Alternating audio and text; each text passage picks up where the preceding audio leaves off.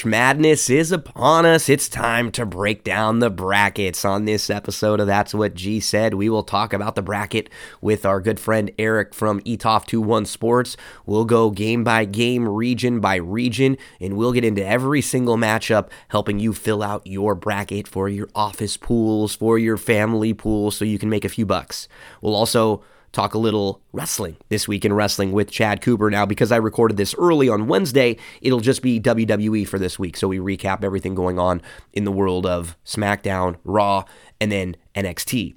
We'll also give out a couple plays for Friday Gulfstream Park. We got a few best bets for Friday. I, I waited on Santa Anita mainly because it's been raining all throughout the week so far, the last couple days. So I'm not exactly sure what the Friday card will look like, what the surfaces will look like. So we'll wait. We'll play that by ear. And if you need more help on Friday morning, we'll uh, be part of that StableDuel live stream this weekend in StableDuel. You can come join us at uh, 10 o'clock a.m. Eastern Time and get some best bets for Friday and for Saturday with myself, with Matt DeSantis, and with Barry Spears. So that's on Friday and uh, that'll be Friday morning, 10 o'clock a.m. If you want a little bit more help with horse races for this weekend. This episode is presented by Better Than Dot Vegas at BTV Bets. You want to give them a follow because over the next few days, Thursday morning, 8:30 a.m. Eastern Time, there'll be a preview of all 16 games for Thursday. Friday morning, 8:30 a.m. Eastern Time, preview of all 16 games for Friday. Saturday and Sunday morning, we'll preview all 8 games there, totally free at BTV. Go give them a follow at BTV Bets. Now, first up, let's dive into a couple quick best bets for Friday Gulfstream Park with the horse racing portion of this episode.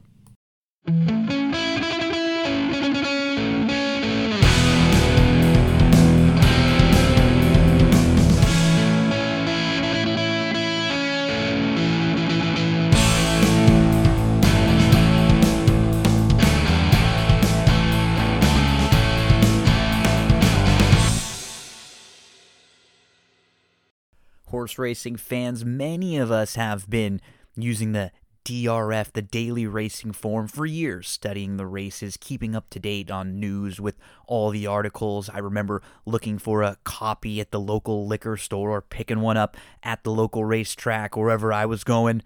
Now it's even easier and cheaper than ever to use DRF with DRF.com and the newly optimized DRF mobile.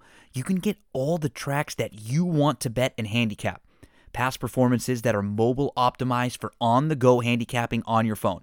So you go to DRF.com from your mobile device, no additional cost. Tap the calendar icon on the top left. It opens all of the options for past performances and for the tools that are available one click to bet now and DRF bets, get real time odds and scratches on race day. You can tap on any horse and you get those same DRF past performances that you're familiar with with a larger font for your mobile display one click to formulator for charts for replays if you get the formulator version and even on the classic past performances you get the home screen with horses with odds with Beyers you get a lifetime Beyer speed figure graph you can rotate your phone for the best view and any horse that you click on, you'll see the running lines. You can easily move from horse to horse. The same data as those traditional classic DRF past performances. You get an interactive format, which is very similar to the DRF Classic version that you're used to on the desktop.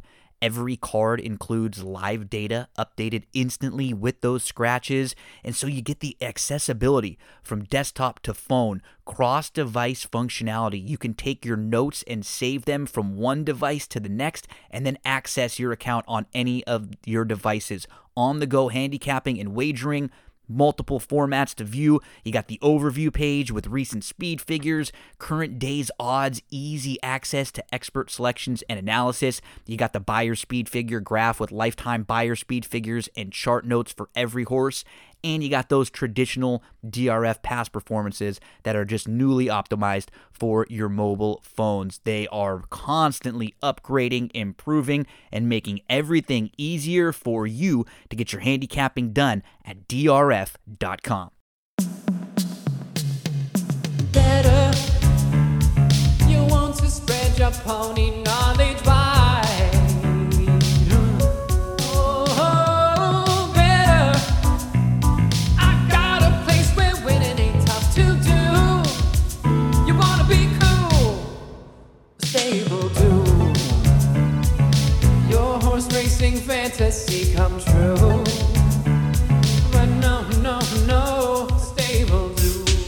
Download the StableDuel app and play today. StableDuel will also have games that start on Thursday that will be qualifying games to get you one of the 16 teams that make the Sweet 16. So you'll get an extra bonus if your team goes on and wins it all. So go to stableduel.com and read the details and the fine print on these contests that they're going to have coming up the next few days. If you're a college basketball fan, you'll love that. Make sure to come join us on Friday morning, 10 o'clock a.m. Eastern Time. Matt DeSantis, Barry Spears, and myself will get you all set up with the, all the great information for StableDuel contests each and every weekend. Let's uh let's talk a few best bets for Gulfstream Park for Friday. Get those past performances out. You can hear in my voice I'm still a little under the weather. It's been months, months, two days, three days. I'm okay. Then back for another three or four days. I just cannot get rid of this. Gulfstream Friday. We'll take a look at races one, five, and six. So in race number one, they'll go a mile on the turf course. It's a maiden special weight race. I like the four in here, Windsor Park. Windsor Park debuted on February the 4th at Gulfstream Park, going a mile and 70 on the synthetic, and had a good start. Got hooked four wide, was in between, took back a little bit because was chasing a runoff winner, uh, runoff leader, and then made a big three wide move up, move up the challenge at the top of the lane. I thought it was a, a nice performance, first time out of the box, middle moved, and for it was for a barn that does not really crank horses up first time out. They're much better second and third starts. Windsor Park goes out for Shug McGaughey, uh, Stuart Janney, whose connections owned the dam and owned and trained the dam. Carriage Trail, who was a graded stakes winner, grade one placed, and was a stakes winner on the turf, was grade two placed on the turf, and won multiple times, has also produced a uh, winning turf full. So lots of turf here, little bit of class for Windsor Park. I think it's a good spot. Six to one on the morning line. Anything over four feels fair. In race number five, I did think that there was a good amount of speed in this race, and I, I felt like it should set up pretty well for the one Don't Get Cozy. Right next door, Beth's Dream is going to take some money. It looks like there's a good amount of speed. So with Beth's Dream, flashing early speed, with Music City Star stretching out from the sprints, with Jungle Juice wanting to go, I think there will be enough to set it up for Don't Get Cozy to save all the ground from the rail and come running. Look at the fractions that she chased last time out, the one. She was behind 50.70 half mile in the grade 3 Royal Delta behind classier runners. She's faced Kathleen O, Sweet Danny Girl, uh, Mary Quite Contrary the last you know in her last 5 starts, just a softer spot and looks to get a better setup in here. 7 to 2 on the morning line, a horse who I'll uh, I'll build some exotics around in the 5th. In the sixth race, if you're playing any multi exotics, there were two horses I thought were interesting in here. And again, it looked like a few speeds where you have Oglethorpe, I think will be forwardly placed. Uh, Memories Are Magic, I think will be forwardly placed. They, they cut back, so it's not like they're a speed demon need the lead, but Racket will be close up. You're going to have exact estimate close up. Zakari will also be close up. So there should be at least an honest pace in here. And I thought both the one and the two could get nice trips in here. First, the one most wanted man was favored first start off the claim for Michael Maker. So now we'll go second start for this barn. And this horse moved early, going a mile and a half, now cuts back to a mile and a 16th, second start off the short break. I think the one should save ground and come running. The two, Orthis is a first time starter for Christophe Clement. Christophe Clement is 17% over the last five years, with first time starters going along on the turf.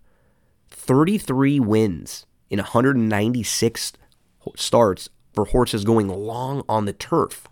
43% in the money and a $2.63 ROI.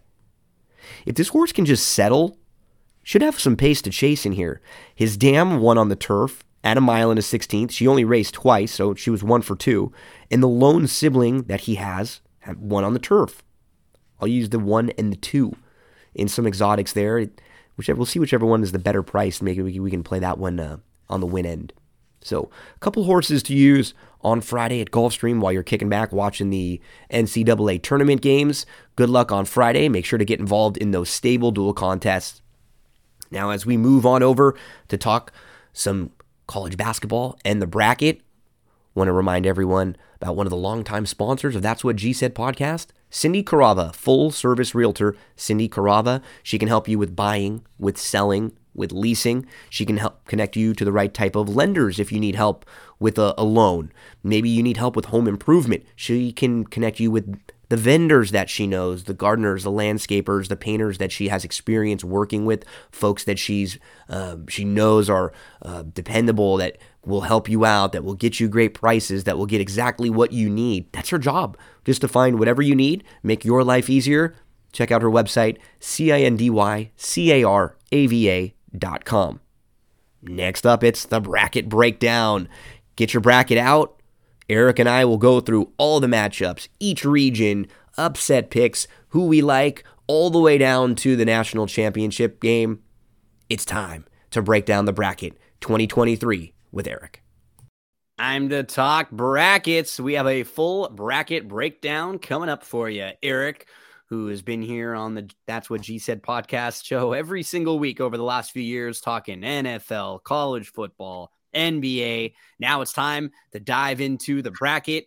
Erik, a lot of fun as we get set for uh, for this week coming up. You and I are recording this on Tuesday night, so we've already had two of the play-in games Tuesday night. There'll be two more Wednesday night, then 16 games Thursday, 16 games on Friday as we get set for a couple of the best days in all of sports. This is a conversation you and I are going to have on a few different shows. On my show, we'll talk about it on the BTV show. You just recorded one of your podcasts. So lots of March Madness on your brain this week. I mean, I love this time of year. I love basketball. I'm a huge hoop head. I've always had a special place in my heart for college basketball. So I really like these. Like the first two days are great. Day Saturday and Sunday are great. This is just a great time to be a basketball fan. Okay, well, we're going to go through this bracket right now. We'll, you know, give you uh, thoughts on most of the the matchups, ones that are super obvious or we don't have a lot to say. We'll just move through. We'll tell you some teams that we're playing, some games and numbers to keep an eye on, and we'll start up in the top left corner if you're looking at your bracket at the on the bracket that we are looking at top left corner is the south bracket so alabama is the number one seed in the south bracket and it's tough erik because uh, you, you can't really have the conversation about Alabama without having two conversations. One, on the court, they're a fantastic basketball team. No, no doubt about it. They're one of the best teams in the country. They are very, very well balanced. They have a fantastic offense. They shoot the ball at a high clip. Their defense is very, very good when you're looking at adjusted defensive uh, metrics. But the one thing we talk about with Alabama their best player, Brandon Miller, was involved in an incident earlier this year where he drove a gun, transported a gun, a murder weapon to a another uh, friend of his that ended up using that weapon. Now, he hasn't been charged with anything. I don't think he should be charged. I'm not saying he should, but it does feel a little bit weird that he hasn't missed one second of one game because of that and that's that was I think the one thing where I was surprised that they didn't take him out of a game or two, put their own type of suspension on them because this isn't necessarily a legal issue, but every team has like a code of conduct that the team has to um, abide by or, or sign that you're not going to get involved with this or you're not going to do that. Every time Alabama plays, that's going to be a conversation. And they've tried to get him out in the media a little bit, Erik, uh, but they're not letting him answer any questions about the incident. He just comes with the no comment. You, in some of our conversations, have pointed out this is going to be a little bit of a different animal for him, though, because every time they play, they go out there, the media is going to get bigger and bigger every round from the first round to the round of 32, then the Sweet 16, the Elite Eight, the Final Four. He's going to be dealing with pressure and hostile fan bases and reporters and people that are trying to get really important information out of him. It's hard not to talk about that as well as the basketball with Alabama. Yeah, it's something that's going to be there. Um, you know, and then plus the effect it has on the teammates and everything like that. Uh, it's going to be under a magnifying glass. I'm don't know. Like, there's so much stuff. I don't want to really get into what happened because the honesty into the specifics no, of it because we don't know. We, we don't, don't, know, anything. All it's we all... do know is this is going to be times 10 times 20 times 50 times 100 of media attention that these kids are, are are used to and at the end of the day these are 21 to 18 year old kids with a microphone in front of them and a pressure that they're not used to so could it it could easily play into it and get a little stressful as it goes on for them Erik, have we seen because they are playing the winner of the game from earlier tonight? Have we seen a line for this game pop up yet? No, I'm um, still celebrating my big uh, Texas you A&M had... Corpus Christi uh, cover, so uh, I haven't, I haven't, I haven't looked looked at that bad boy yet. Um, so that... I, I honestly, I will not be betting this game at all. Um, yeah. I just I'm trying to pull, I'm looking right now. Uh 12, 21 and a half. I'm seeing 21 and a half, like 165 and a half for the total for Alabama. So again, I mean, I've got them moving through this first round. I think they have a pretty good draw, to be honest. I I've got West Virginia beating Maryland um, right below them, Erik. One of the, the main reasons why I, I lean that way, Maryland was just really bad on the road this year. West Virginia was not like a fantastic team, as you can see. They've they've they're very beatable. They've had plenty of losses throughout the season. But the one thing about West Virginia, they're a little bit more battle tested. They um, you know, with Huggins, they're a well coached team and they're tough. They were 7 11, though, in the Big 12. They lost six of seven games at one point. Uh, they are led by Stevenson, who can light it up from three. He shoots like 38%, and he's, he scores over 15 points a game. I'm going to lean them over a Maryland team that I just wasn't really impressed with them down the stretch. I think their coach has done a fantastic job. Um, but you look at Maryland, they're great at home, two and nine in true road games. So I- am leaning uh, West Virginia here. I mean, their last road game they won, Maryland, was February 4th at Minnesota. Before that, the last road game they won was, I believe, at Louisville. So it's not, you know what I mean? It's not really yeah. like they're they're winning, beating winning. any types of good opponents. Yeah. No. So it's kind of it's it's it's hard to trust them. We you know when they're playing that poorly on the road. Shot quality is very high in West Virginia. I mean, obviously, West Virginia scores a lot by second chance points and and getting to the three throw line. Maryland is very good at rebounding the ball. They don't foul that much. So, how is West Virginia going to be able to create some offense? What is West Virginia going to do when Maryland starts to press them? Because Maryland will press. Will their will their guards start creating turnovers, lead to some easy transition um, buckets for the Terps? And another big question is, what are the Terps going to do when West Virginia takes Young away? How are they going to be able to generate the offense? I would definitely lead West Virginia here, though. If I were to bet the game, I have West Virginia going through in my bracket, though, just because, as you said, Maryland is so putrid on the road. Yeah, and then I've got Bama beating West Virginia. I think they're just a little too strong for them there. So I've got Bama moving through uh, on the top into the first of the Sweet 16 teams. Correct. You were there, right? Also, same thing? Yes. And then below them, we've got the 512 San Diego State Charleston. This is an interesting matchup, Erik. Charleston shoots a ton of threes. More than 47% of their field goal attempts are three pointers. That is most more than almost every single team in the country. They shoot it 33%. So it's not like they're the best shooting percentage team. They just shoot a ton of them. In their three games in their conference tournament, they took 91 threes over three games. And what's cool about them too, they they're a fast tempo team, top 30 in tempo. They're a good offensive rebounding team, top 20 in offensive rebounding. Shoot tons of threes, offensive rebound well, and they play at the fifth quickest tempo of all of the teams in the tournament. And they're going to be playing against a team that's a totally different template from them. It's the San Diego State team that wants to slow you down, that wants to muck it up. Now, San Diego State, when I look at them, I, I didn't know really what to do in, in this one. And I actually leaned in the underdog selection here. I think you go the other way. San Diego State, Matt Bradley, really good shooter, started out the season struggling. He's been playing much better as of late. He shot 43% during conference from three, and they won the league title. From January 14th to March 4th, they only lost twice. But when you look at their losses this year and you and you look at the tempo metric, They have lost this year three times to quick tempo teams. Arizona was the ninth fastest tempo in the country. New Mexico was the 19th fastest tempo. Arkansas was the 54th fastest tempo.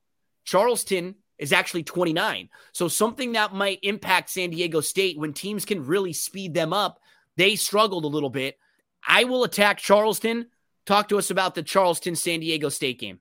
I just I I get your points about fast tempo and everything, but I don't think Charleston is at the level of the teams that you mentioned. It's I think yeah. San Diego State is going to be able to control the tempo. This is a team that's used to being in the tournament.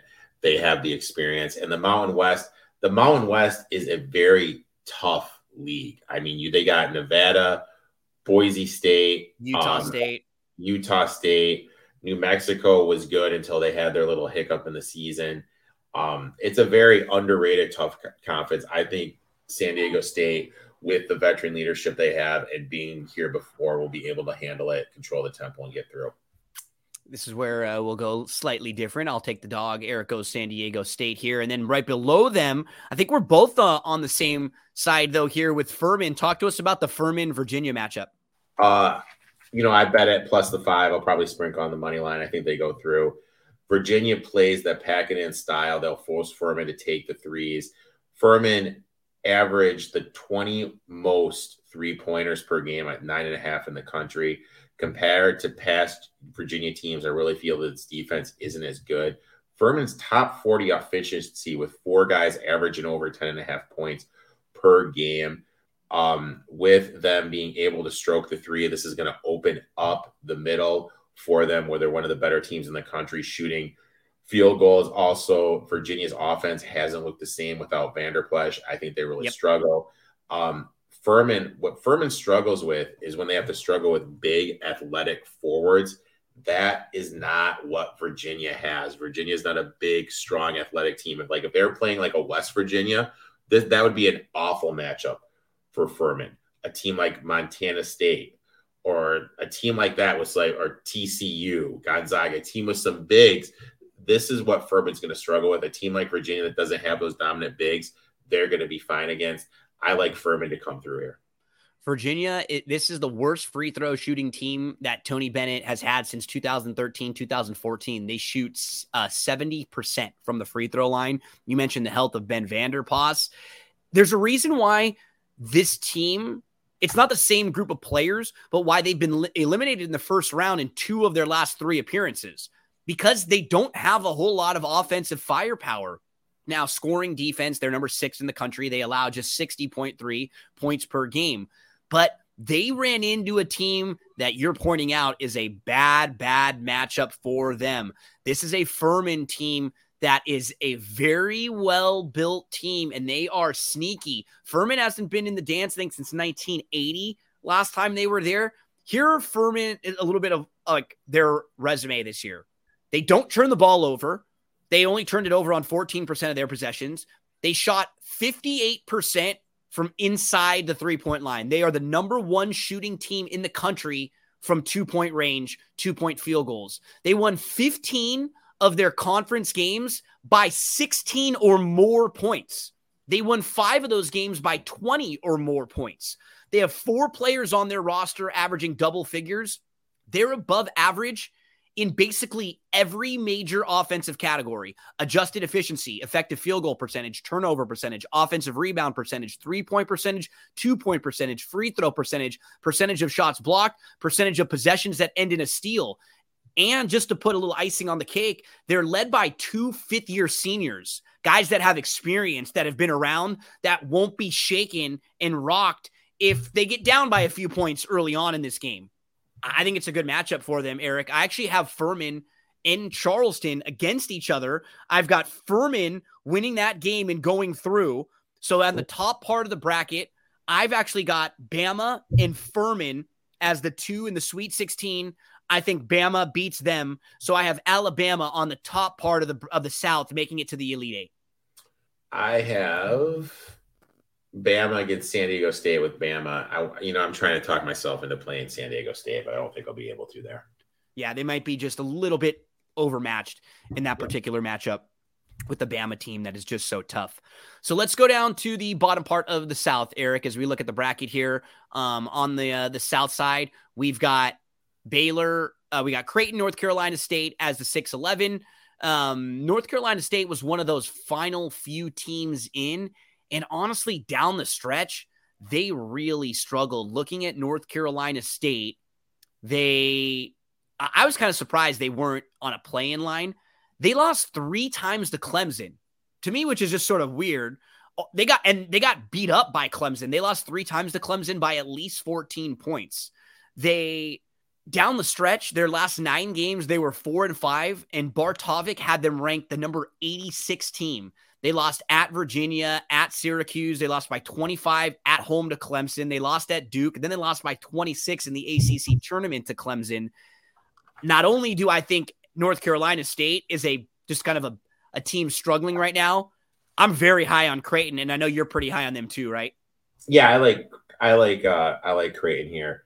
Um, Creighton, you mentioned Clemson. They run a lot of similar offensive sets, and I mean, let's just kind of look look at their schedule real quick. NC State, they gave up 80, 96, and I believe 78 in their three matchups. So they really had to struggle defending them. NC State likes to press. Creighton, one of the best teams in the country, going up against the press press. I absolutely love Creighton here. If you guys are kind of looking for a bet to make, this is getting a little chalky right now where it's like that five and a half and six. But when you look at the first half, it's still sitting at two and a half. NC State was 41% ATS for the first half this year when they were a dog. Flip side, Creighton had the fourth best record ATS in the first half when they were a favorite this year, 67%. McDermott in the tournament against the spread in the first half is an insane 58%. In this game, I would, if I were to bet it, I would take Creighton minus two and a half for the first half. I think that's a great bet. They are top 28 in both offense and defensive efficiency. When you look for teams that that you want to make a deep run, you look for teams that are balanced just like that, that are like top 30 in both offense and defensive efficiency. They have five players averaging about 12 points a game. They're very, very balanced overall. And of all of the teams in the tournament, they are the most unlucky based on the KenPom metrics. So they're due for a little regression to the mean. They're due for a couple games uh, for things to bounce their way in close games. I very much like Creighton, and I think they're I think they're drawn really well, Erik, because in this bottom quarter bracket, looking at the teams that are around them Baylor, Missouri, Utah State, Arizona none of them are good defensive teams. Yep.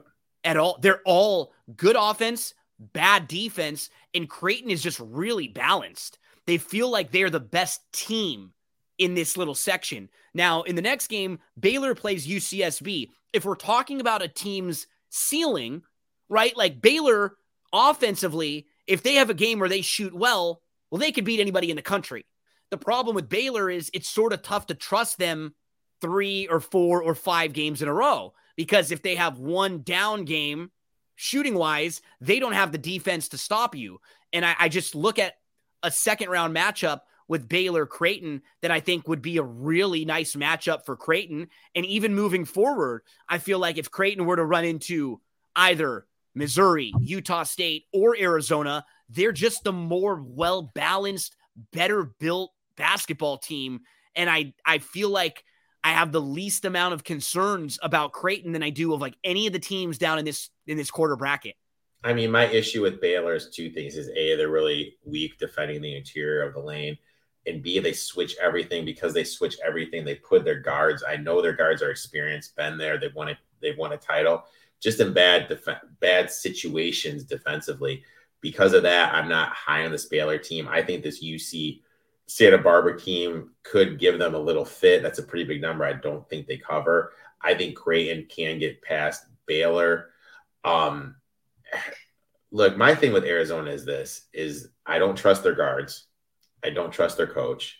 And when you and I, I, don't trust their defense from February first. So for, for the last month and a half now, they have been ranked number 79 in defensive efficiency. You just don't win the championship and you don't make deep runs when your defense is that bad. It's the same thing we're talking about with Baylor. And even more for them, like with Baylor, you sort of trust their guard play a little bit more. For Arizona, they're so big, uh, like centralized around the bigs. If if they're not getting the ball into Tubelis and to Ballo, they're in trouble. We saw last year Tubelis kind of struggled against better teams, against better competition when they were able to take him out of the game and make like difficult for him. I've got them winning one game, Arizona, and then losing. And I, I've got them losing to Missouri. I think you've got Utah State winning, but I honestly don't think, I think whoever matches up with them, it's a bad matchup for Arizona because both of those teams can score. I think Missouri is averaging over 80 points a game this year, and Utah State is just below that. They're averaging just under 80 points a game. Both of those teams are going to light it up offensively. I don't think Arizona gets a good draw here. I, I, don't actually have them winning more than one game here, Eric. Yeah, I think they win too. Um, you know, you and I differ on the um, Missouri. Missouri, yeah. You go, you go Utah State. Talk to us a little bit about that game. Why you like Utah State there? Utah State, when looking at it, they're better. They're good at defending the three pointer. Missouri, that's what they like to do. They led the SEC in three pointer attempts. Missouri likes to play, likes to press and play zone. Utah State is very good against both of those. You Missouri gives up a lot of threes per game. Utah State has the fifth best shooting percentage from three in the country. And my thing is this is the SEC was the worst conference, the worst conference. Like when you look at every single conference there is, they were the worst conference shooting the three pointers. Because of that, these teams kind of changed the way they were playing defense and let they teams let teams shoot the three because that was the best way to defend and them. Now, when you play a team that is making a three, I really think they're going to have that deer in headlights look, kind of like the Big Ten does when the game is officiated differently and these teams can't adjust. You know what I mean? Like you're used to a whole whole season playing a certain way, and now you're playing now you're now it's a different way. I think it's going to be a little different. So for example, like Missouri allow 44% of shots against Missouri are three pointers. Mm-hmm.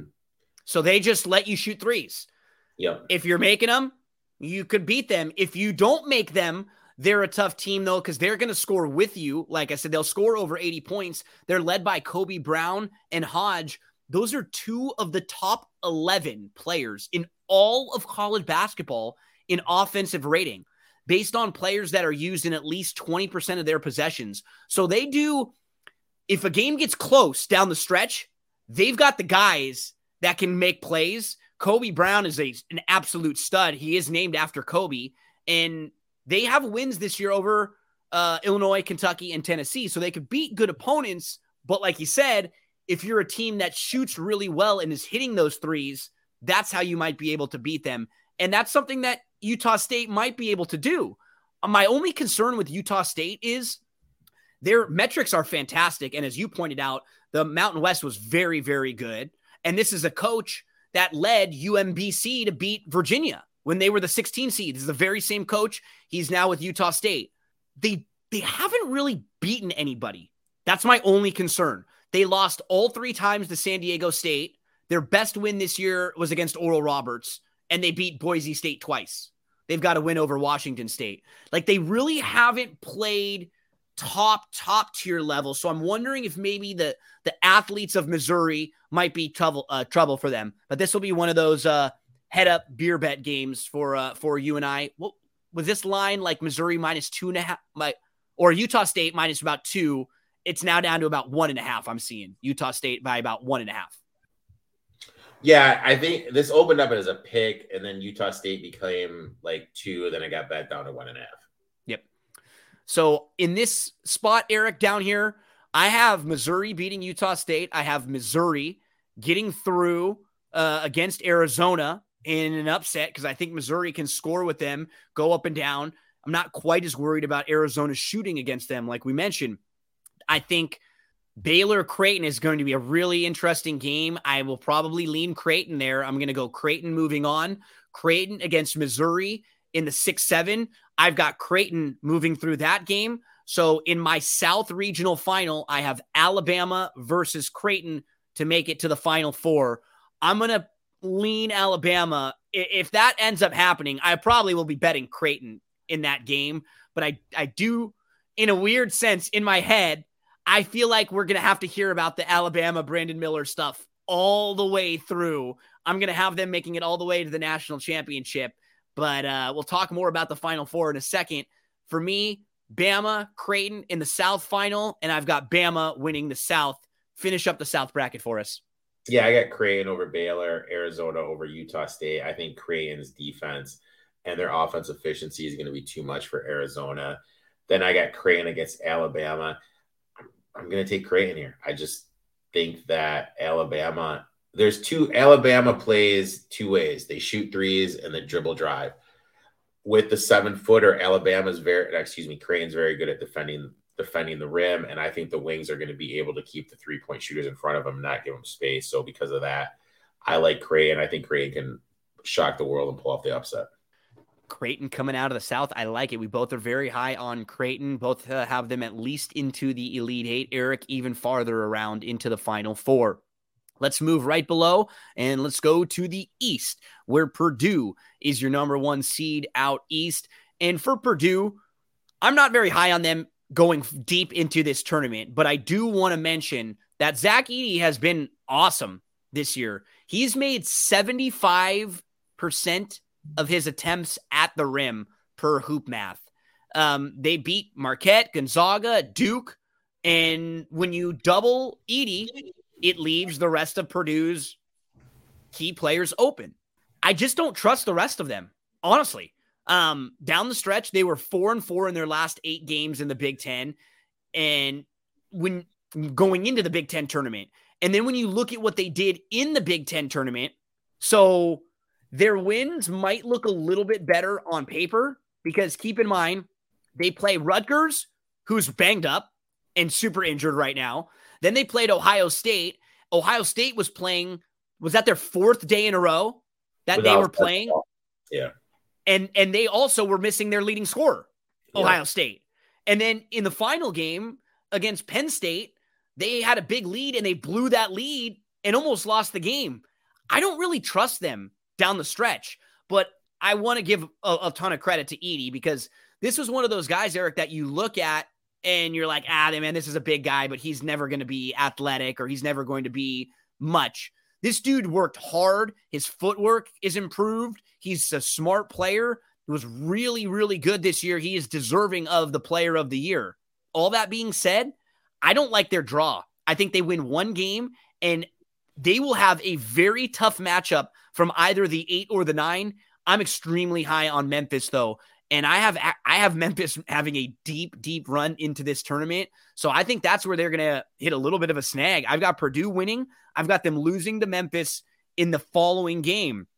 In the 5-12, I've got Oral Roberts beating Duke.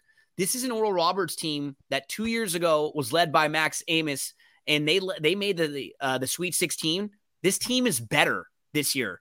They went out in the non conference. They scheduled up. They wanted to give themselves tough opponents so that they, they were ready for this opportunity. And they have not taken their foot off the gas for a while now. I think they head into this with a 17 game winning streak, which is the longest in the nation. And this is a very, very good basketball team. So, Max Abmas, who averages 22 points a game and four assists, he's there. But they also have a seven foot five transfer from Arkansas last year that helps them light it up. They lost a game to New Mexico at New Mexico. You were pointing out that New Mexico was pretty good earlier in the, in the year. That's a tough place to play. And that was a game that they rescheduled because their opponent wasn't able to play and had to forfeit a game. Their four losses this year that were on the road at St. Mary's, at Houston, and at Utah State. So they were three and three in their first six. They played really, really tough teams on the road. They are number 26 overall in experience. And when you compare that to Duke, Duke is number 295 in the country. There are only four teams in this whole tournament that are less experienced than Duke. They ran into a very, very tough opponent in Oral Roberts. I like Oral Roberts here, Eric. I think they get the upset. I think a lot of people are are kind of picking against Tennessee because they're banged up, but I think Tennessee gets through at least that first game. So I've got Purdue winning, Memphis winning, Oral Roberts winning, Tennessee winning, and I've got Oral Roberts beating Tennessee. I've also got Memphis beating Pitt. And when we dive into Memphis to talk a little bit about them, this is a team that is playing as hot as anybody right now in the country. I'm actually surprised they're I thought they were maybe a tad underseeded, but I think it's a pretty good spot for them to put a real scare into Purdue. Entering the AAC championship game, they had only lost four games since January 1st, and two of them came against Houston, which is one of the national championship contenders here. They lost one of those games, or they, the other two losses they had were both in overtime. Since February the 7th, they're 9 and 2. Bart Torvik has them ranked the number eight overall team. They have Kendrick Davis, who's one of the best scorers in the nation. DeAndre Williams is 26 years old, and he scored 35 points the other day. I think this is a well built team. They're athletic. To me, I think they're very, very interesting. I have them making a deep run and upsetting Purdue in round two, Eric. So talk to us about this part of the quarter bracket. One more thing to add to Edey. I mean, dude's a nice guy. Some of like the Big Ten tournament was here in Chicago. Some of the kids I coach actually ran into him at a Chipotle, and he spent time when he really didn't have to talking to every single one That's of those cool. kids. So you, you know, he is, he is a good he is a good dude. Um, Memphis, Memphis FAU. Look, whoever wins this game, I feel is going to knock off Purdue. FAU as guys that can stretch the four. They have a big guy that can guard Edey. Memphis, elite defensive pressure, point guard that can take over a game. I mean, they're 25 in KenPom. There, there's no, it's not a surprise. This is a good basketball team. They've been good all year long. They're 30 and three. Um, you know, they only lost three games. It's 31 and three. This is a really good basketball team too. Um, so I, I think they match up well with Purdue. Uh, it's going to be interesting to see what Painter does with his guards. We saw in the Big Ten champion in the Big Ten championship, excuse me, in their first game against Rutgers. Rutgers, you know, they they pressed, they got up in the face of the freshman guards. They had some trouble. Painter had to go to a little bit more of a veteran lineup there, take those guys out. Is he going to pull the trigger and do that? Uh, but yeah, I'll take. I have Memphis going there, making it the Sweet 16. I have Oral Roberts over Duke. My thing with Duke is this: if Duke gets through this game, I think they're going to the Final Four. But I can see them losing this game just because of the matchup with the size and the interior. And the big thing that's going to happen is the big guy from Arkansas, whose name I'm obviously spacing on, is going to um, force Lively away from the hoop. And I really don't think he's that comfortable away from the hoop. So I really think that's a good, good thing for Oral Roberts. Better defensively, better, more battle tested this year. I'll, ACC is down. Duke, yeah, you know what I mean? Like, yeah, I know. I agree with you. ACC is down, or because they're this good. I will take Oral Roberts, Tennessee. Louisiana doesn't shoot the three well enough to beat Tennessee in my eyes. They run all their stuff through through Brown through their player uh, last name Brown, interior fella. But Tennessee has the size to combat that. I think Tennessee gets through. Then they play Oral Roberts. Like I said, any team that can shoot the three that's playing against the SEC team, I'm going to be all about. So I'll take Oral Roberts. But I think Oral Roberts' run is going to end against Memphis. I think Memphis is too much defensively. So I'll take Memphis to get past Oral Roberts. Connor Vanover is the uh, the big man from uh, from Oral Roberts, a seven foot five transfer from Arkansas, and uh, yeah, we're very high on Memphis's chances. And you look at Memphis's metrics; they fit the metrics of a team that can make a deep run. They are number 26 in offensive efficiency, number 36 in defensive efficiency. Just a balanced team that doesn't have a whole lot of weaknesses when you go through their resume, when you go through like their strengths, their weaknesses overall. We talk about experience. They're number 11 in the country in experience with a 26 year old on their team. So they've been there, they've dealt with tough competition, they've been in games with Houston. We both like Memphis coming out of the uh, the top part of the bracket there. I've got Memphis in the Elite Eight in the regional final. Then on the bottom part of the bracket, Eric, this is where both of our two teams play, and you and I are going to go to war, Eric. So first up, it'll be Kentucky and Providence. And while Providence is a very, very well coached team, they entered the tournament in bad, bad form. They were just not playing well down the stretch. And what was conf- concerning for them, normally you can kind of lean on their defense. And defensively, they really, really struggled down the stretch. So that was uh, why I'm I'm against Providence. Uh, I think the metrics that I were looking at over the last nine games, they were four and five. But for example, Kentucky was only five and four. But in those same games, Providence was ranked number 92 based on the metrics, and Kentucky was still a top 30 team in overall efficiency. Like, um, over the last nine games, Providence was behind Furman, was in front of Cal State Fullerton based on Bart Torvik metrics. They, this year, during their 15 game stretch where they went seven and eight, they were ranked 154 in defensive efficiency. This just doesn't feel like that same Providence team. And while Kentucky has been a little bit up and down this year, I think Kentucky's got a great draw in this bottom of the bracket here, Eric, because they run into a Providence team that's not in great form. And I think Kentucky should be able to wear them down. Following that game, I don't like Kansas State at all. Um, I didn't have them upset in the first round, but I think you do, right? You've got Montana State beating them. Yeah, I have Montana State beating them. I think it's just a lot of these teams, like there's certain teams they certain things they do well, certain things they kind of struggle with, and that's kind of what Montana State does. Kansas State elite at home really struggles on the road. Montana State very good defensive team. They have the Big Sky Defensive Player of the Year on his team. K State struggles to defend the rim, and Montana State likes to attack the rim. K State fouls a lot, and Montana is 11th in the country in three throws attempted per game. K State gave up the second most three throw attempts per game in the Big 12. Now you're playing a team that in the country is getting to the line the 11th most times per game. So they're going to be able to generate some free points. Montana State likes to run stuff through the post.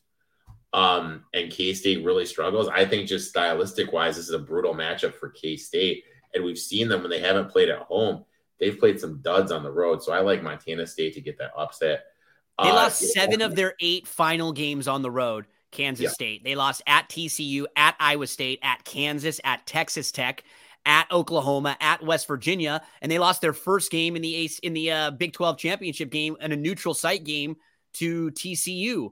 I think they're a little bit over overranked, just like a little bit overhyped with the three seed. To me, just a little too high for them. Yeah, exactly. I agree with you 100%. Kentucky, I mean, look, we know you don't know what you're going to get. It's kind of like some, one of my friends used this analogy when we were talking earlier today. It's like a blind date. You don't know what you're going to get. it's good. Blind. You have yeah. no idea what you're going to get from them. So, do I think they beat Providence? Yeah, I think they beat Providence. Providence is trending in the downward trajectory, but am I going to bet it? There's no way in hell I'm going to bet it. So that's just a pass no. for me. Um, next game, you know, look, I'm looking at like this. I, this is okay, talk, you're, you're a Michigan, you're a Michigan State guy. So what, what, give us a little bit of a breakdown for your team. What are we supposed to expect from Michigan State? Who is this team this year? So Michigan State, a they really struggled when Hall wasn't on the court. Hall is starting to get a little bit healthy. The key thing for that, the key thing for this for me when I was looking at this game is USC kind of plays a little bit version of the pack it in and forces you to take threes. They like to imp- protect the interior. Michigan, yeah, State, they're they're they're fantastic defending the two, and they have like three guys that are pretty close to seven foot, and they have a lot of length. So USC defensively inside the perimeter, they're fantastic. But you, you're hitting on the right. If you make your three, you're gonna get threes.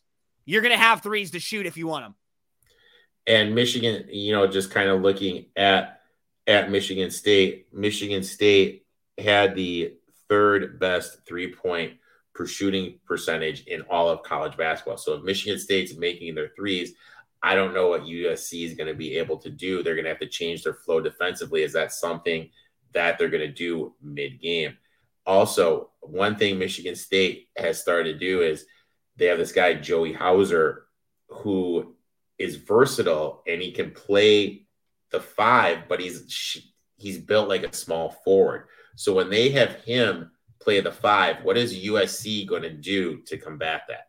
Yep. You know what I Uh, the mean? key- yeah, the key Mm. will be because USC has three bigs that they rotate in as their bigs, but they don't really have a way to go small ball five if they have to. They don't so- do that. So it that could be a matchup problem if it's um more Josh Morgan, who's one of the best shot blockers in the country. I don't know what the health of Big Vince is going to be, but he's a the all three of USC's bigs are under the basket shot blocking type bigs. They're not stretch the court, stretch the floor big. So you're absolutely right. That what's could be a major matchup problem Um, for them. And then what's Peterson's health? You know, that's a big thing. You know, we really don't see people with back injuries miraculously get better, even if he plays. I really think He didn't and he didn't look good great. after a week. The thing is, Yeah. he he had a week off because he got the back injury against Arizona in the first half of the Arizona game. And the the thing about Drew Peterson is, if you look at his numbers, he is one of the best overall players in all of college basketball, meaning points, rebounds, assists, a little bit of everything.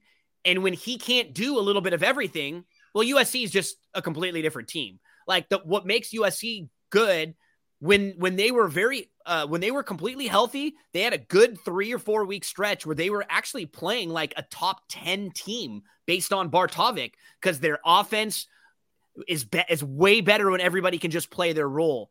Otherwise, they get really heavy with Boogie Ellis, and Boogie can sometimes uh, match up with guards that are a little bit bigger size than him. Boogie will struggle. It all comes down to Drew. Like if he looks like he's moving fine early in the game, if he's able to make a few passes and post up, US it'll be a close game. If Drew Peterson is standing outside in the three-point line and he's not able to drive the lane in the first 5 minutes, we're going to find this out. USC is going to be in big trouble. Now, Yeah. they can like Boogie Ellis is the type of guy who can win a game or two for you. He legitimately has NBA range and he's stretched he stretched it out and he's really impressive a couple feet behind the three point line. And I, I really do like this team. They got to be fully healthy though. Even even recently, like Big Vince Iwuchukwu, he's missed the last two or three games. Now all of a sudden, when you have a 20 like your backup big who plays 20 minutes and who's really, really good, if he's not in there, now you're just not like they're not good enough to be missing any one player. That's the problem with USC. Like they're not deep enough like the best of the top tier power 5, power 6 conferences. So one or two guys missing, that really hurts them. If this team and Drew Peterson looks healthy overall, the, whoever wins this game can beat Marquette. USC can absolutely beat Marquette, and so can Michigan State. Because what both of our teams do well is they both defend very well. And like USC is one of the best defensive teams in the country. So you're like you said, you will have a tough time getting to the rim and getting easy buckets against them. Now, I'm sure you probably in a close game like this, like you lean Michigan State. You got to go with Michigan State. KenPom has this, Eric, which is kind of cool, as a one point game. Literally, they've got this as the like one of the most exciting games on the whole Friday slate. I think they have it as the third um, on their th- on their thrill rankings, the games that are supposed to be the most exciting, the most competitive. This one is third out of all 16, and we're going to open up. This is the first game we get on Friday.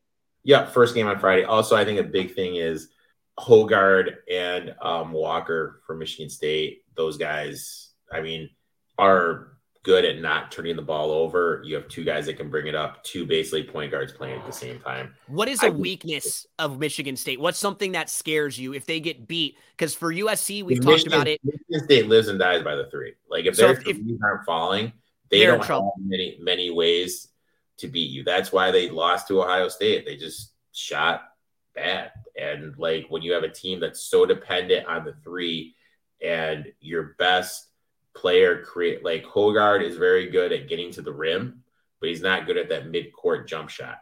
Walker very good at that mid court jump shot, but if he has a lead defender on him, it's really hard for him to create space. Hauser's more of a catch, and shoot three pointer guy that can post you up. They just really what the, if they had a guy that could just get a bucket, you know, Mhm. they would be they they'd be tough, and that's what they're going to get next year in the class. But they're missing it this year. Um, they live and die by the three.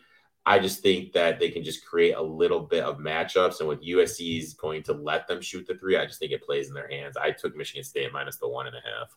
Yeah, the the big thing that USC struggles with, which is bizarre because like we're talking about, USC um, has very good size.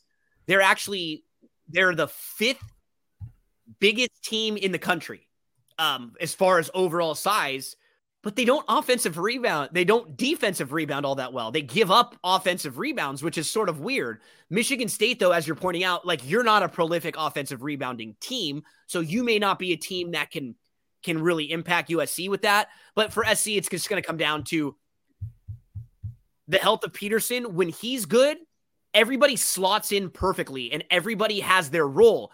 Drew Peterson and Boogie get to be the guys that initiate everything. Reese Dixon-Waters can be your scorer who just lights it up, comes off the bench, and he doesn't have to get anybody else involved. It's all about him. Then you have Kobe Johnson and Trey White. They can hit some threes. They can play defense. They're good wings. And, and you have like Big Vince and you have Joshua Morgan and Kijani Wright. You have three bigs, and two of them are very, very, very good. And Kijani Wright's a freshman who's actually like was a McDonald's All American who has some upside. When they miss one of those guys, everybody has to step up a level and it just doesn't work.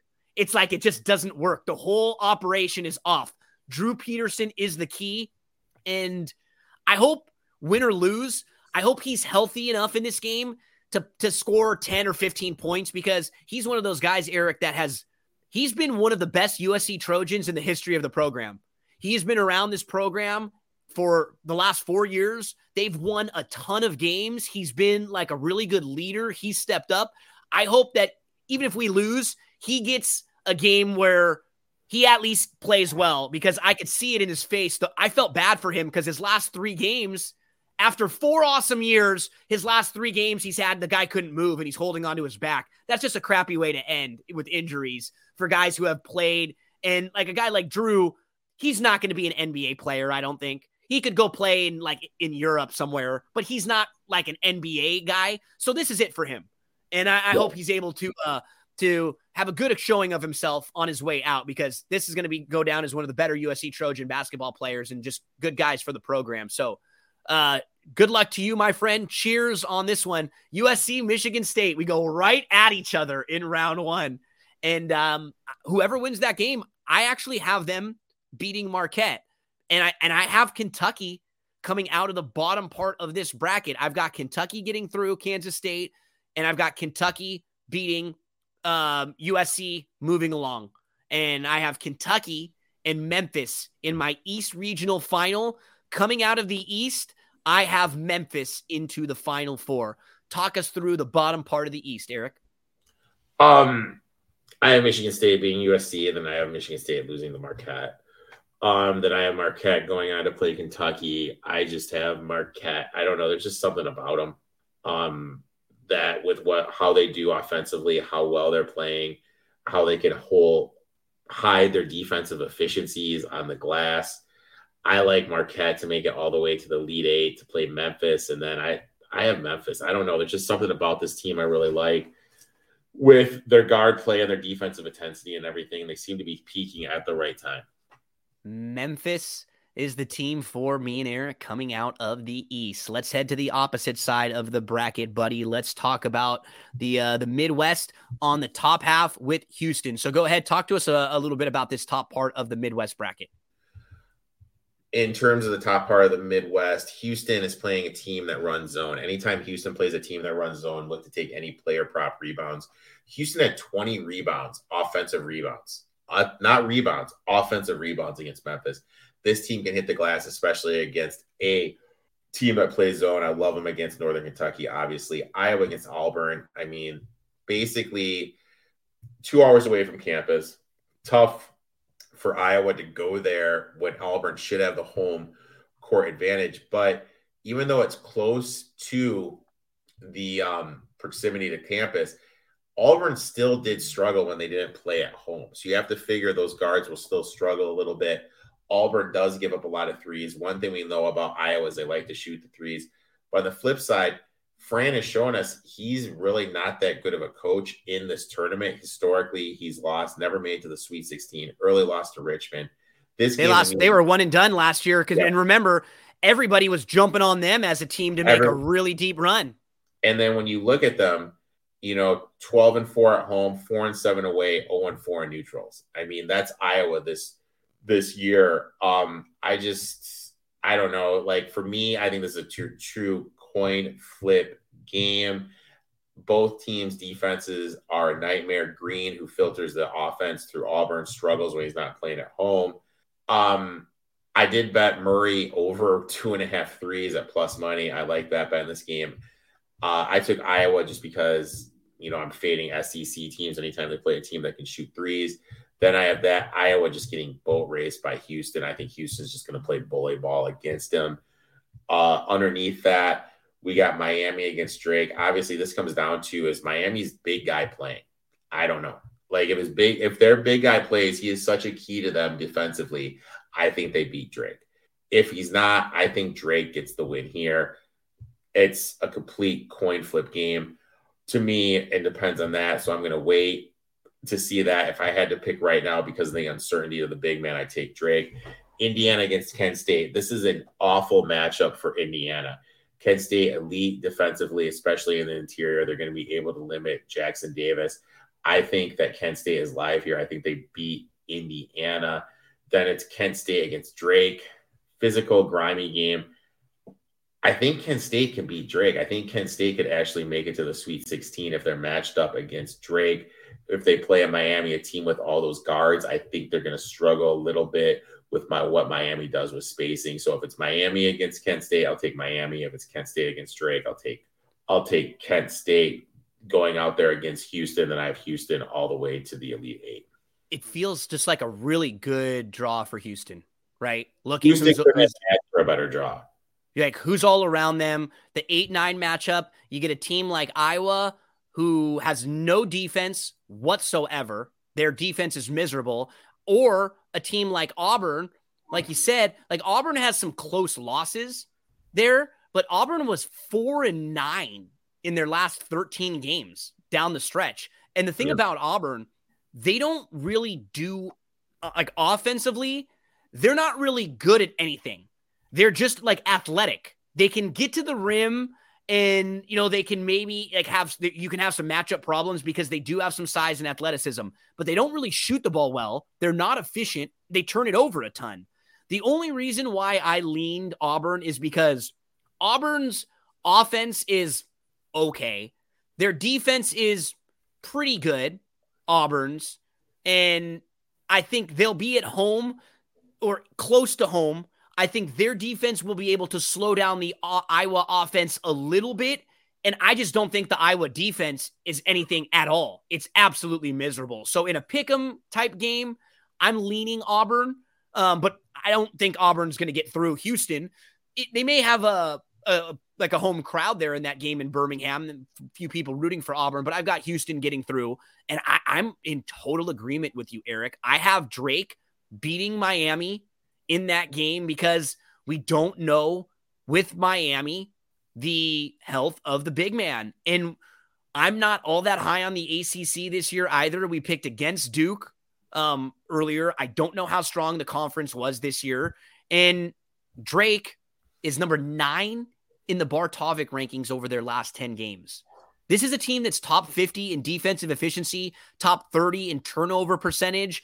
Uh, their coach and his son. Uh, they're led by their head coach with his son, who's a sophomore, averages 19 points a game, 39% from three. This team is 16 and 2 in their last 18 games. They're a very good team. I'm with you. I've got Drake winning that game against Miami. For Erik, the real key comes down to the health of the big man. And I would agree. Um, and then Kent State. I'm also with you on Kent State here.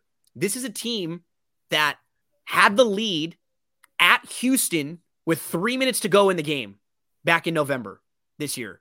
And they ended up losing that game, but they were up by 10 in the first half. They showed you they could compete with Houston at Houston. Then a week later, they're playing Gonzaga at Gonzaga. They have a four point lead in that game before failing late, but they had competitive games on the road at Houston, at Gonzaga. They're now 10 and 1 in their last 11 games, and they're top 30 in defensive efficiency. They check a lot of boxes. What I like about them, like Indiana is not a consistent team, right? They're up and down.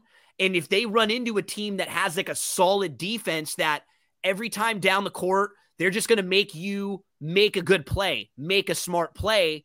This could this could be a little bit of trouble for Indiana. It really could. We've seen what Indiana is. I mean, we've said it all year. They just kind of struggle when they play on the road. And, you know, this is a quote unquote road game. It's a neutral site game. So I think Kent State's very live here. There's a lot of sharp money that is on Kent State to come through. Okay. So, uh, Erik, we both have Kent State and Drake. Uh, I agree with you. I've got Kent State making it through, uh, losing to Houston in a rematch um, of a game that was uh, earlier this year at Houston. So I've got Houston getting through there. On the bottom part of the Midwest bracket, we've got Iowa State playing the winner of the uh, Mississippi State Pitt game. Um, did that game go? Yeah, final. Miss- final? yeah, Mississippi Pitt- State. Okay. No, no, Pitt won. Pitt won that one. Okay, so Pitt won by a point 60 to 59. So Pitt will be playing Iowa State. And one thing when we were having the conversation a little earlier, great matchups for Iowa State, whoever they would have played, because they've they've got a very good defense, but they can't really score. And so Pitt plays sort of right into their their strengths. It's a absolute phenomenal matchup for Iowa State. I don't know how Iowa State keeps getting these matchups. Same thing last year. Yeah. It doesn't play that good a defense like we talked about. Iowa State's going to be able to score. I think Iowa State's is going to make stuff a little bit hard for Pitt. So I definitely like Iowa State there. Now, below them, we've got Xavier, Kennesaw State. Xavier is an interesting team. They lost one of their best players uh, down the stretch, but they still were six and three after losing him. Xavier is coming out of what was a, a pretty strong Big East this year. They're the number three seed in the Midwest. Now, Kennesaw State is your 13 or is your 14 seed. Winner of them will play Iowa State Pitt winner. Erik, who do you like here? Xavier, Kennesaw State. trying to really talk myself into Kennesaw State. Kennesaw State did play Indiana tough, tied at halftime. Uh, Indiana pulled away in the second half. I think they could make it a little bit feisty here for the first half, but I think Xavier does end up winning. Um, excuse me. And then below that, uh, Kent State, sorry, Penn State against Texas A&M. I mean, this is just a great matchup for Penn State. You look And at this this is what you've been talking about and preaching the three point shooting teams against the SEC teams that didn't have to play a lot of good three point shooting teams. Win or lose, this is the matchup you're looking for.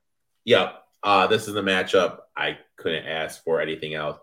Texas A&M gets second chance points and foul and lives on the three throw line. Penn State doesn't foul. They get they're pretty good at rebounding. Excuse me. Um, I think this is a great matchup for Penn State. Texas A&M does give up a lot of threes, and we saw when they played Missouri and Alabama when those threes are going in how much they struggle. Penn State 51% of their shots are three pointers. I like Penn State here plus the three. Um, and I have them straight up winning the game. Texas Colgate. To me, like on my show, my guest tonight said Colgate was going to shock the world and pull it off because Texas's historic collapses in the in the tournament. I just don't see it. I think Colgate. Well, isn't that more of a Barnes thing though? Like a coach, like a coaching thing than this Texas, Barnes right? and this Shaka Smart, both of them. Yeah, right. So I don't know. This is a different coach. This is a different group. I like the fact that Timmy Allen, they said, is going to be healthy and full strength for the tournament. And you know when you dive into, you know, Texas overall, they've been playing some fantastic basketball. Great down the stretch. I Like, think le- um, Texas is on their way to the Elite Eight. I think they get past uh, Penn State. I think they're going to then play Iowa State in the Sweet 16 and set up a great matchup in the Elite Eight with Houston. Right now, I have Houston winning it, but I'm going back and forth. I could easily see Texas winning that game. Yeah, Texas uh, with their assistant Rodney Terry, who was uh, put up to head coach earlier in the year. They're led by Marcus Carr and Timmy Allen. They're just a, a well balanced team, too. Number 11 in defensive efficiency, number 18 in offensive efficiency. They beat Kansas by 16 plus points twice in their last four games. And while they did lose their last four true road games, they won the Big 12 tourney on a neutral court. So I think it's a good spot for them. You know, and you have Penn State it would be a blast to get a Texas Texas A&M game in this in that second round. Like just for for the fans and stuff th- that would be a really fun game to watch. I agree with you. I've got Texas getting through. Um, I have Xavier moving along and beating Iowa State and then I have Texas beating Xavier. And I'm in the same boat with you. Depending on what the line in that game is like I would I might bet Texas come that game. And so that's the one decision that I'm having a hard time making. Texas or Houston moving through to the final four. It's going to be one of those two for me. Um, but this is the only of the the four regions where I have the number one and the number two seed in the Correct. in the me final. Too. Me too. So this is the one that I thought they're they drew well, and uh, Texas is playing great right now. They're the two seed in the Midwest. Let's move to the West. Erik, we finish it up down here in the West. Number one seed, Kansas. They're playing Howard. I've got Kansas moving through there. I wasn't really sure what to do with the Arkansas Illinois game. You know, you have an Arkansas team that came into the season that was very highly uh, projected, that was very highly ranked. Remember, this is an Arkansas team that I believe has made back to back Elite Eights, but they've lost four of their last five. They had an 18% turnover rate on offensive possessions. That was ranked 11th out of 14 teams in the SEC. No, uh, Nick Smith Jr., you mentioned, didn't really kind of take that next step that we were hoping. And down the stretch, lost four out of five. Coach was sort of losing his cool in the conference tournament. I think I'm going to lean Illinois in it's like a tight either or game here. Uh, when we look at Illinois, they were seven and two from Jan, basically in the month of January, and they gave themselves a shot for the Big Ten title. Then they struggled down the stretch, four and six in their last 10, but they do have Terrence Shannon Jr., who played into the Sweet 16 last year for Texas Tech. I think in a close game, I can lean on him to carry them through their first round opponent. But I do think whoever wins this game will get beat by Kansas in the second round. So I'll just have Illinois winning one game, losing to Kansas. Then below them in the 4 5, St. Mary's, they have been a computer darling all year long. St. Mary's is a number five seed. They are, if you look at a lot of their advanced metrics, they are fantastic. Uh, one of the top teams in KenPom. Um, they did beat Gonzaga one time this year. And what is nice about St. Mary's is they have um, a kid that can go get you a bucket, but you will point out he's a young kid. He's a freshman, so he hasn't necessarily played in a bunch of huge games, but they do have a good defense. I'm going to roll St. Mary's through this game. And then we get to UConn, Erik, who uh, I know you and I are both very, very high on. I, I absolutely love UConn. I think they got a good draw. And I just think their team overall is one of the best teams in the country with their best performances. They beat Alabama, Iowa State, Creighton, Marquette this year. They're led by Sanogo, who averages just about 17 points per game. This is the number one offensive rebounding team in the country. They have two guys, Jordan Hawkins and Alex Karaban, who shoot better than 38% from three. Tristan Newton is also very, very good. He can average in double digits, just over 10 points a game. They are top 15 in offense and defensive efficiency. They're number six in offense uh, defense. They're number four in KenPom. All four of their top scorers shoot 35% from three. They're above average in field goal percentage, three point percentage, two point percentage. They're ranked number 11 in defensive field goal percentage against. They're 15th in defensive three point percentage against. They're 24th in block percentage. They're above average in turnover percentage created. Erik, they've got size, they've got offense, they have a defense, they're well balanced. During their last 11 games, they went 9 and 2. The only games they lost, they lost by 3 points on the road at Creighton, a team that you and I both like. They lost by 2 points to the number 2 seed uh, in this tournament, the, the one of the two seeds, Marquette. And in the game against Marquette, they shot 7 for 25 from 3 and Marquette shot 11 of 29 and they won by two. And in that game, Hawkins and Newton were a combined four for 24 from the field. They are the number two ranked team in the entire nation based on Bart Torvik over their last seven games. And based on luck metrics, they're actually one of the most unlucky teams in the tournament. Only three teams in this entire tournament of 68 have been unluckier than them throughout the year. Super high on UConn. Erik, talk to us a little bit more about why you like this team.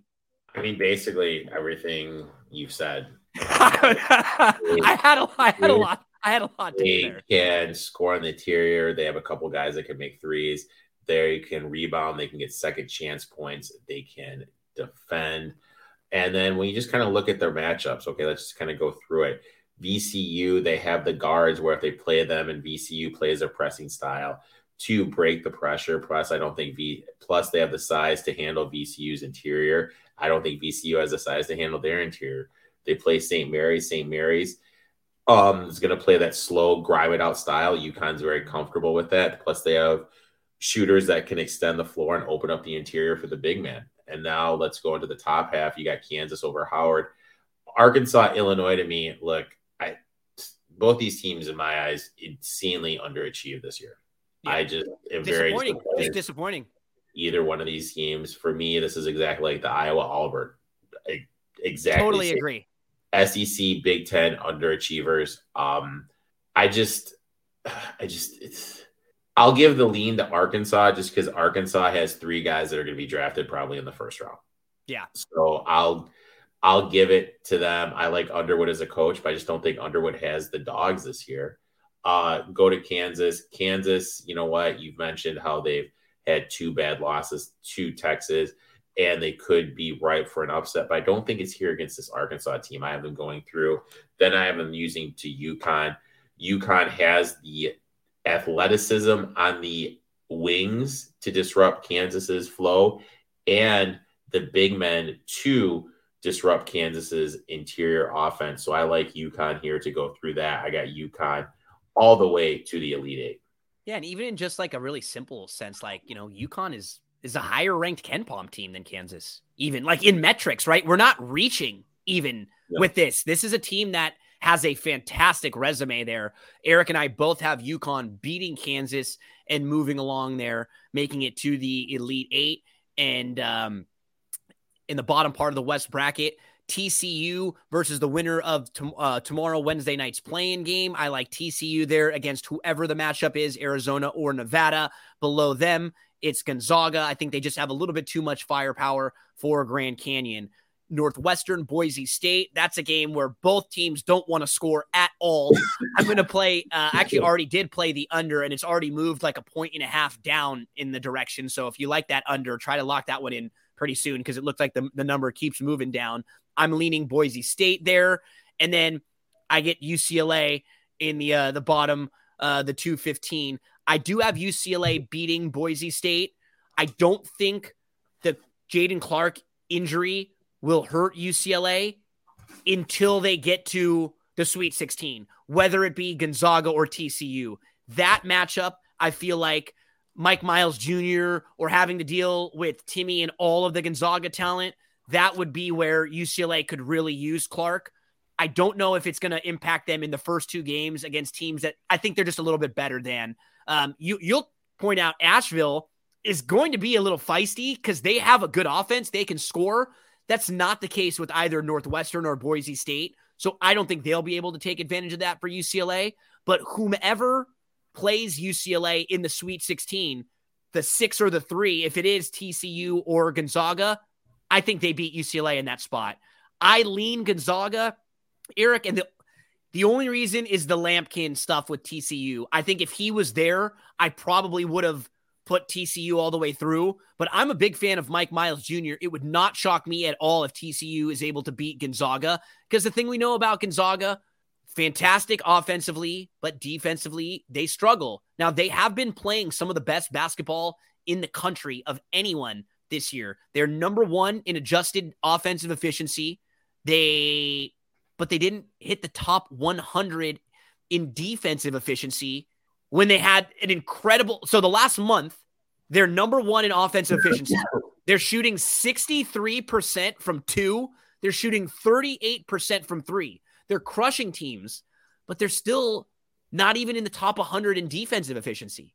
Yeah. That's what's a little bit concerning with them. They score 87.5 points per game. That's number one in the nation. But teams that have this bad of a defense, just like we said with Baylor, just like we've said with teams like Iowa, just like we said with some of these teams that we're concerned about getting deep when they have a bad defense. They have played 10 teams in the field. They beat Alabama, St. Mary's twice, Michigan State, Kentucky, Xavier, and Kent State. So even though they're not playing in a tough conference, they've got a good resume this year as far as teams that they've played and beat. I've got them winning a couple games, actually. I think Gonzaga can win, beat TCU, and then beat UCLA. I believe you went TCU against Gonzaga, though, right? I did. Yeah, I have TCU over Gonzaga. Um, I like TCU a lot with Miles. I know Lampkin's not there, is there, hurts them. Excuse me. My main thing with Gonzaga against TCU is TCU is elite in fast break offense, getting to the rim, pushing the pace. That's what Gonzaga is going to want to do. This is going to be a track meet. This game could easily see this. This game could be like 85 80. Um, yep. And if that's played like that, I absolutely love TCU. TCU is going to have their troubles when they play a team like a UCLA that's going to slow it down, control half court, and like a half court game. game. That's where TCU is absolutely going to struggle. Um, I really feel that Asheville is going to be UCLA's toughest test of the first weekend, as crazy as it sounds, with the way they play. This Drew Pember kid is legit, leads the, leads the nation in drawing fouls. Clark not being there, not having the athleticism to guard him on the wing, I really feel is going to hurt. I like Asheville to cover the number, UCLA to go through. I like Boise State over Northwestern. Just one of those matchups. So there's a couple of these matchups that we've kind of talked about. How Northwestern is built doesn't really hurt Boise State. How Boise State is built hurts Northwestern. Because of that, I like Boise State to get it through.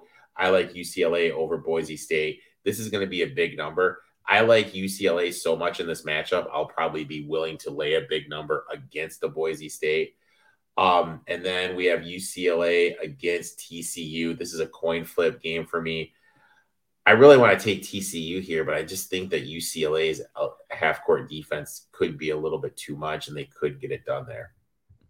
So in the West, I have UConn, Gonzaga, and I have UConn making it through into the final four. Uh, you have UConn, UCLA. Yep, and then UConn making it through. So final four for me: Alabama, Memphis, Houston, and UConn. On the left side of the bracket, I have Alabama and Memphis, and I have Alabama beating Memphis to make it to the final. On the opposite side, I have Houston versus UConn. I have UConn beating Houston. I have UConn winning the whole damn thing. And you can lock them in right now at about plus 2,100. If you were like Erik and you played them earlier in the year, you could get them at even 30 to 1 and higher. Uh, Erik, talk us through your final four. Um, I have Houston going up against UConn. I think UConn's a little bit too much for them. I think UConn's interior is going to be able to keep Houston off the offensive glass, limit their second chance points. And then I have Creighton over Memphis, and then I have UConn over Creighton in the final. Erik, buddy, we took a big dive into the bracket. This is only Tuesday night. On Thursday, you and I are going to have a, a preview show at BTV Bets Thursday morning 8:30 a.m. Eastern Time, 5:30 a.m. Pacific Time. We're going to go over all 16 games on the Thursday slate. We're going to do the same thing Friday morning, 8:30 a.m. Eastern Time, 5:30 Pacific, and that will be a little bit more based on the betting lines. We'll talk a little bit more about the individual games that day. This was more of a bracket breakdown for everyone. Then we'll do the same thing Saturday and Sunday. So Thursday, Friday, Saturday, Sunday, all of the games we will preview for you. We'll break them down. We'll tell you if we're going to bet them, which team you should bet, which number you should be looking for. If the number got too high, we'll talk about the brackets. It's inevitable. You know, there's going to be a few upsets. There always are. And uh, man, I, am just I'm very very excited right now. This is a, a fun time. I know you put in a, a, lot of work. Go rest those pipes. I've, it's not like you've had like four or five hours in a row of just recording, recording, recording, recording. So uh, throw in a, a throat lozenge or two over there. Okay. Will do. I have a one of those lozenges. There you go. So Erik, uh, let us know what what you have coming up this week. You had Jim on the the Tuesday podcast to give out to talk some college basketball. I dished out a future, and then what do you have coming up rest of the week? Um, I'll have the stuff with you that comes out for BTV. Uh, Wednesday we have an NBA show. Thursday, Friday, Saturday, Sunday NCAA, and then Sunday we'll have an NBA show as well.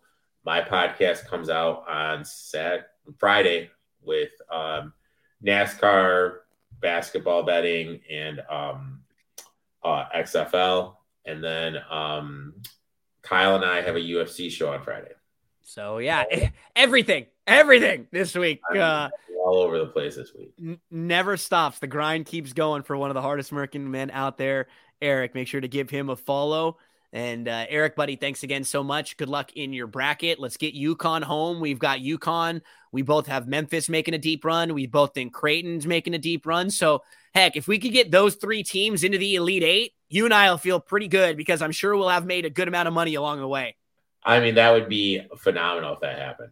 Let's get, yeah, Creighton home, Memphis, and uh, UConn as a couple outside the box, maybe slightly off the radar teams that uh, that Erik and I think can make a deep run. So good luck to everyone putting your bracket together, and don't forget that uh, we do have a free bracket if you want to get involved in. Totally free. It is uh, on ESPN.com. It's the tournament challenge, and if you want to sign up, there is a group that I have created. That the group name is that's what G said, and the password for the group is 2023. 2023. Totally free to enter. Any of you out there can enter, but only one entry per. For the winner, you'll get 100 bucks in cash and you will pick a charity that we will donate $100 to.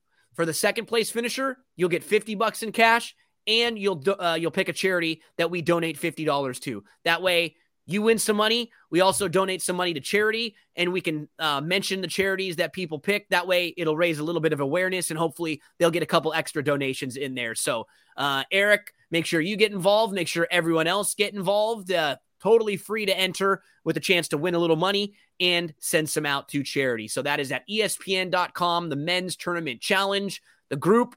That's what G said, and the group password two zero two three. Erik, buddy, good luck to you. And I'll be talking to you all week long. Good luck to everyone out there. Thanks so much for hanging out with us.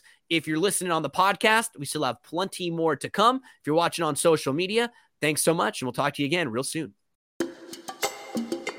So you want to set the mood. You're looking for something all natural. Soy wax.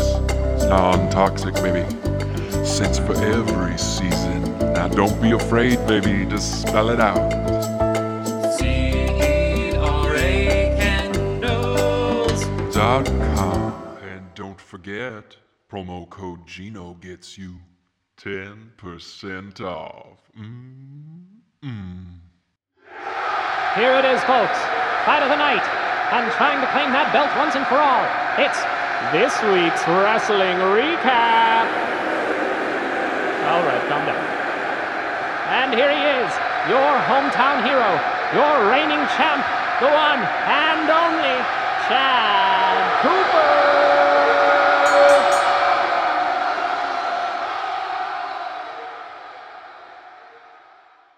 Recording a little early this week. I know everyone out there is waiting. There's a big decision being made right now. Everyone is watching, is listening. Chad Cooper is about to pick his bracket. He's going to give us a couple uh, teams. I'm not talking about Aaron Rodgers right now, who's, who's like he's doing all that fluff.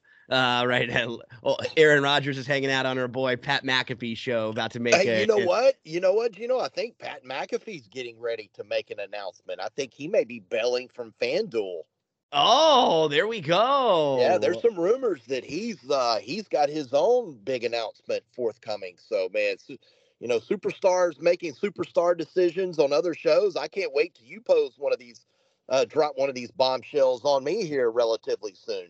It'll happen soon. Uh, I might be going to the Jets, where it looks like uh, Aaron Rodgers said since Friday my intention was to play for the Jets. Well, Aaron Rodgers might be playing for the Jets, but the Bellas aren't playing for WWE anymore, Chad Cooper. They're not going to be known as the Bellas. They're known as the Garcia twins now. They'll go by their uh, real names. And they posted a video on social media on Monday, basically announcing their cut from WWE. They're that they no longer will be tied with them. I mean, this is a massive, massive deal, mainly because the Bellas are very different from a lot of the other wrestlers in the WWE, uh, men and women.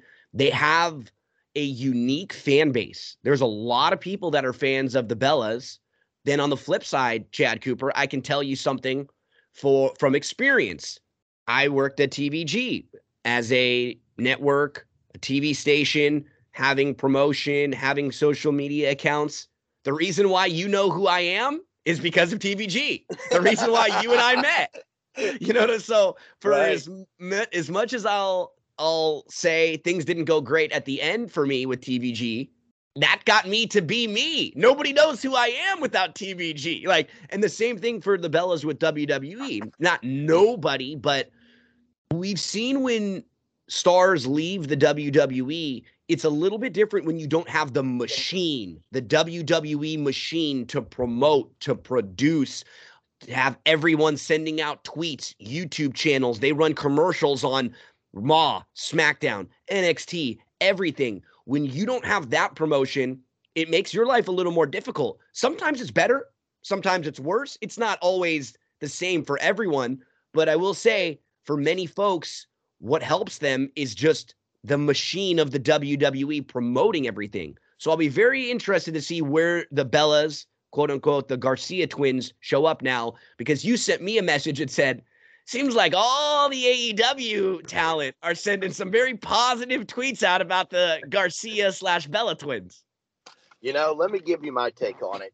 And uh, for for what it is, the Bellas uh, were a big part of the WWE women's division. Whether you wanted to call it the Divas division, the women's division, it is what it is. Whether you liked them or you didn't like them, they just were. And uh, they became very popular. Uh, they developed a following um, from a younger audience who may not have been a fan of professional wrestling or the WWE that got them interested in it. But on the on the flip side, there were a lot of anti especially here over the last couple of years. And it's just interesting now how everyone is a quote unquote Bella fan. But here's my take on it the Garcia twins does not have the same ring to it as the Bella twins. And I'm sorry, I, have said this from day one. There's you lose a lot when you walk away from the machine. And God love them. Hey, look, they've been dancing with the stars. Uh, they've had a show on E um, several shows on E. Um, uh, then they just had a special over the last couple of months about Nikki, her wedding. Um, there was a, like a three or four part special just about her uh, getting married to the guy. Um, I can't, I wouldn't be able to pronounce his name anyway, but um, I, I just look if if AEW is trying to bring them in and if what they what, think, what are they going to do? That well, that's the next exactly, question, right? Because they're not wrestling every week. This well, and they're are they even wrestling anymore? My my and my let me say, I I want to give both of them credit, especially Nikki. She got herself to be a very good in ring worker. She improved a hell of a lot, and both of them did because uh, Brie married to Bryan Danielson. You could see a lot of his influence as they started to get closer and when uh, when Nikki was with John Cena at the time, you could see a little influence there. But they worked their butts off to just get a lot better in the ring. They weren't some of the women that you can only throw in there for 30 seconds and have a match. They worked hard to get to a very respectable in ring level. The problem is, like you said, you hit it. They're the Bellas. First off, that's the name that everybody knows them as. Nobody knows the Garcia twins yet. They had to delete their YouTube channel because it was tied to WWE, which was, I mean, think about how many subscribers you have on that channel now that you got to sort of start all over. Um, I I think they're stars, and I think sort of like how I feel about Sasha um, Mercedes right now. In the right setting, in the right place and time, they can come off like a big star. Remember the first time Sasha showed up in New Japan, it was awful that first night, but then her the second time it was way better. I think it's going to be something like that. I just feel like your consistency won't be there. You might have good nights and bad nights. Uh, do you think they wrestle? Well, my question is, how soon do you think one of them, if not both, show up on AEW? As you Soon. said, we're taping early. Do you think? Do you think it's this week that they No. show up? I think if I actually if I were AEW, I would do it right away. I would. It, they would be there Wednesday night. Yeah, and I would be kick off the promoting show. I Yes. would be promoting that they are going to open the show and whatever, right? You can also think about how Bryan Danielson just had a storyline where he left for a while. Some Brie can be involved in that if you want Sure. in like a Sure. real life way. Um, so they're I don't know what they want to do as far as wrestling anymore. I don't know if they still have any aspirations to wrestle if they want to. Maybe they're done taking bumps. They don't need to. All I know is I would go get them because I think they can make some stuff happen even more than any of the women they've got so far. The the the problem is you better have a plan for them, right? Don't just Yeah, go get them. them every just like uh, every six weeks they pop they up. cut a promo and then they're Mark Henry in the big show sure. right? We don't know what they're doing, where they are, anything like that. If you're going to bring them in and have them talk, have a plan because they can move the needle a little bit. I'm jury's out. I'm not gonna gonna react negatively or positively to this Sure. one way or the other because I think I like them. I think they're smart and they have a following.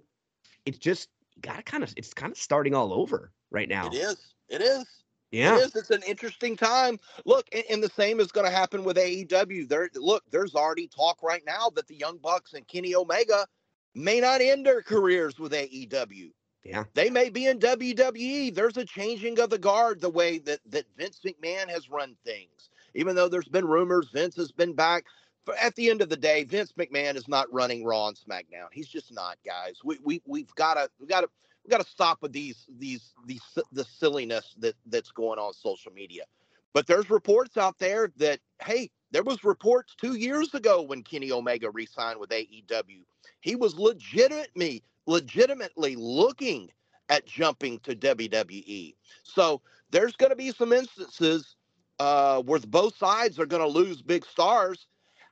Do I think their wrestling days are over uh, every week? Absolutely because they could have. I mean, look, the if, if you're going to wrestle all the time, you, you go to WWE and do it because that's where you get paid to do it, and that's where most of the eyes are. But Yeah, I mean, Nikki Nikki was on a show. Was it Nikki or Brie that was on that show right after Raw on USA? That bar rescue. Yeah, that's Nikki. Yeah, That was, and Yeah. so I mean, they were even have ties with the networks. You know, yeah. and- and- USA. And, so and- look, it, it's uh, it, it's not easy. Just look at just look at the folks that jump over and their name changes. And- Saraya. And, I tell you what, you would think it's easier to jump to AEW because at least they're on a major network and you're going to be seen. But look, there's been one person who's been able to rewrite rewrite the blueprint of this, and that's Matt Cardona, aka Zack Ryder. He has been able to do this. Not many has been able to do it, uh, not do it like that. So I don't know, man. It, it's uh, they've got a lot of work to do. They're starting over. They still look the same. They still sound the same. They're they're they're very entertaining. But the Garcia twins does not have the same ring to it as the Bella twins. doesn't. Let's get to SmackDown this week. This week, because we're recording a little bit earlier, um, it is Wednesday. I'm gonna get everything in before the NCAA tournament this week, so we're just gonna be talking a lot about WWE because we haven't even had the chance to watch AEW Dynamite quite yet. But on SmackDown, we were wondering how they were going to do it. There were rumors that it was going to be Drew McIntyre versus Gunther. Sheamus had a possibility of getting in there, and they had a fatal four way that actually was a fatal five way because Kofi got hurt. So they let Xavier fill the role. It was Drew McIntyre, Karrion Kross, Sheamus, LA Knight, and Xavier Woods. And we they got to where they needed to get to with getting Drew McIntyre and Sheamus both in the match. The five way was fine. It was good. It was above average. And Drew McIntyre and Sheamus both had simultaneous pins that let them both win the match. So we will have a triple threat match. It, looks like come WrestleMania, Sheamus versus Gunther versus Drew McIntyre. I mean, that thing is going to be an absolute banger. Yeah, if you're gonna do a triple threat, a three way, uh, these are the you know, Sheamus is the one. We you know, we we had this matchup last week with with Drew and Gunther. Um, I don't know who wins this title. It doesn't really matter to me because whoever wins or loses is going to come out of this match stronger than ever. And I still think, and I'm still sticking by it. I'm all in on Gunther being the WWE World Champion. Is that a Uh, way you do it, right? Do you have Yeah, Gunther lose yeah, without lo- getting pinned? And then Sure. you can even you can elevate him to face Cody. Look, I'm telling you this right now, and I think you and I both know when Roman Reigns loses at WrestleMania, he's not going to go on this chase of Cody Rhodes. No, he's I- gone. I- He's off TV for two months, or he goes right into the. If he's not off TV, he has this like he breaks and he goes nuts on the bloodline, Sure. and then his his storyline transfers back to his family, and I don't. He's not chasing the title back. I don't No, think. I think and- he and- loses it, and I don't he's- think I don't think we need a mid. Uh, we need a mid, not not mid card, but a mid term, mid heat Cody first uh, title defense. Because you and I both know we talk about this. Once you get that damn title, now comes the hard part. And I think this would be absolutely perfect. It's Cody one on three, the Imperium with Gunther. This is perfectly set up. Let Drew or Sheamus win this title. Gunther chases Cody and uh, we, we're going to have some really fun matches. I, I uh, would, dude. I would love. Cody and them. I would love that. You have One hundred percent. Sheamus beat Drew or something along those lines. One of them beat And the other. them just go. they can the feud hell out of over it. Exactly. Well, they they feud over it because where do we go next? Do you want like a Sheamus versus Drew? When is the match in uh for for like a Money in the Bank or one of those big shows that they have in London? You know, in the UK, that would be a huge match to have a Sheamus versus a Drew. Like that Oh. crowd would go absolutely nuts for those guys with the IC title of the line. You could yeah. put you could put Gunther in one of those big matches, you know, in the UK, and he would be almost a baby face there. You know, that that might work great too. Gunther up against I I absolutely love this. You have Gunther lose the IC title without losing, and then you put him right away on Monday to go after Cody. Right away. I agree. I agree. One hundred percent. I lost the IC title and I did not even get pinned. That is, you know, he's furious and he goes after the world title. It's And just you've got a really good good versus evil. You know what I'm saying? good guy, Gunther's bad guy. from the United States. Cody Rhodes has got it on his neck. Come on, the American Nightmare. I mean, let, let's let's not wait around with this. If we if we miss all of our predictions for WrestleMania, let's get this one coming out right. Th- This is this is a smoke. This is a smoker, man. And then you got two great matches coming out of it. You know, you, you've got Drew Sheamus, uh, regardless whoever's the champion, and you've got Cody defending against the next big thing. This And you this, this is you, can't wait around for Gunther. You can't. No, and, you tie back into their their rumble at the end of the rumble when they went at it for a while with those two. You know, it Oh, yeah. already it already had that little build. Um, I, I like it. We started to get the Hall of Fame announcements. Rey Mysterio Look at was this. first announced, and he was interrupted by Dominik. Man, between SmackDown and then Raw, dude, he says, Dad, you missed Christmas, Thanksgiving, birthdays, soccer games to make the Hall of Fame. And then uh, when he was cutting his promo on Monday, he said, You know, you missed my birthday for WrestleMania. And when all the other kids were getting, what he said, when all the other kids were getting uh at, or what he, he, he talked about a car, about cars. Oh, he said, when all the other kids got Mercedes, you got me a BMW? And it wasn't even an M series. It was one of the greatest, the greatest lines. I was like, where? How's he gonna go with this? Because you got to be careful. You know, you could very easily have Rey be the bad guy for being away from the family, right? Sure. Like, so they they had they did a great job of making Dominik seem like that whiny, bitchy little kid complaining that his BMW wasn't the right BMW. how did Dominik become this? Coop, we were a year ago going, what are we going to do with this guy? And now he's one of the best things on TV every week. I mean, it just shows you they're a little bit smarter than you and I, Gino. I'm not are. saying they're they you know that A much, bit. but yeah, we were like, man, they've missed the boat on this. They're still, t- you know, there's look, uh, they they do things for a reason, and the majority of the time, whether we bitch or uh, or or praise it, a majority of the time it is the right moves, and it just who would have thought though? Uh, who would have thought this kid, um, who was okay, um, but we still thought he was only there because he was Mysterio was his last name. You know, Dominik Mysterio was Rey Mysterio's kid, and he was okay, and he d- did a couple of moves okay, and did some high flying stuff. Uh, they were there to see his dad in the match, and they were oh, it's the, you know, it's it's Rey's kid, but holy cow, man, it, it, this has just been. We talk about little nuggets that have turned out to be just absolute, you know, bangers on a show that's filled with them. He's he's been a uh, I'm not want to say a pleasant surprise, but he's been a breakout star. Yeah. I mean, th- he's a star, man. This this kid could could main event Raw, can main event SmackDown with him and and Rhea. If Rhea gets this title at Mania, dude, and- it's got to be they- LA Knight or Dominik that wins the money in the bank. Yes, now it does. Now it does. Because could Yeah. you see him with that briefcase just being so whiny and weaselly and just like teasing every time that he was going to cash it in and then no Yes. no no Yeah. not time yet i like that would just be great um i mean and just some good wrestling on the show we had a six man tag we then had a tag team match with the uh, the viking raiders versus braun and ricochet um uh, viking raiders pick up the win there then we had Charlotte Flair get a win over Shotzi. What they've been doing on on the last few weeks, which I think is a, a solid thing too. We've got these WrestleMania matches set up.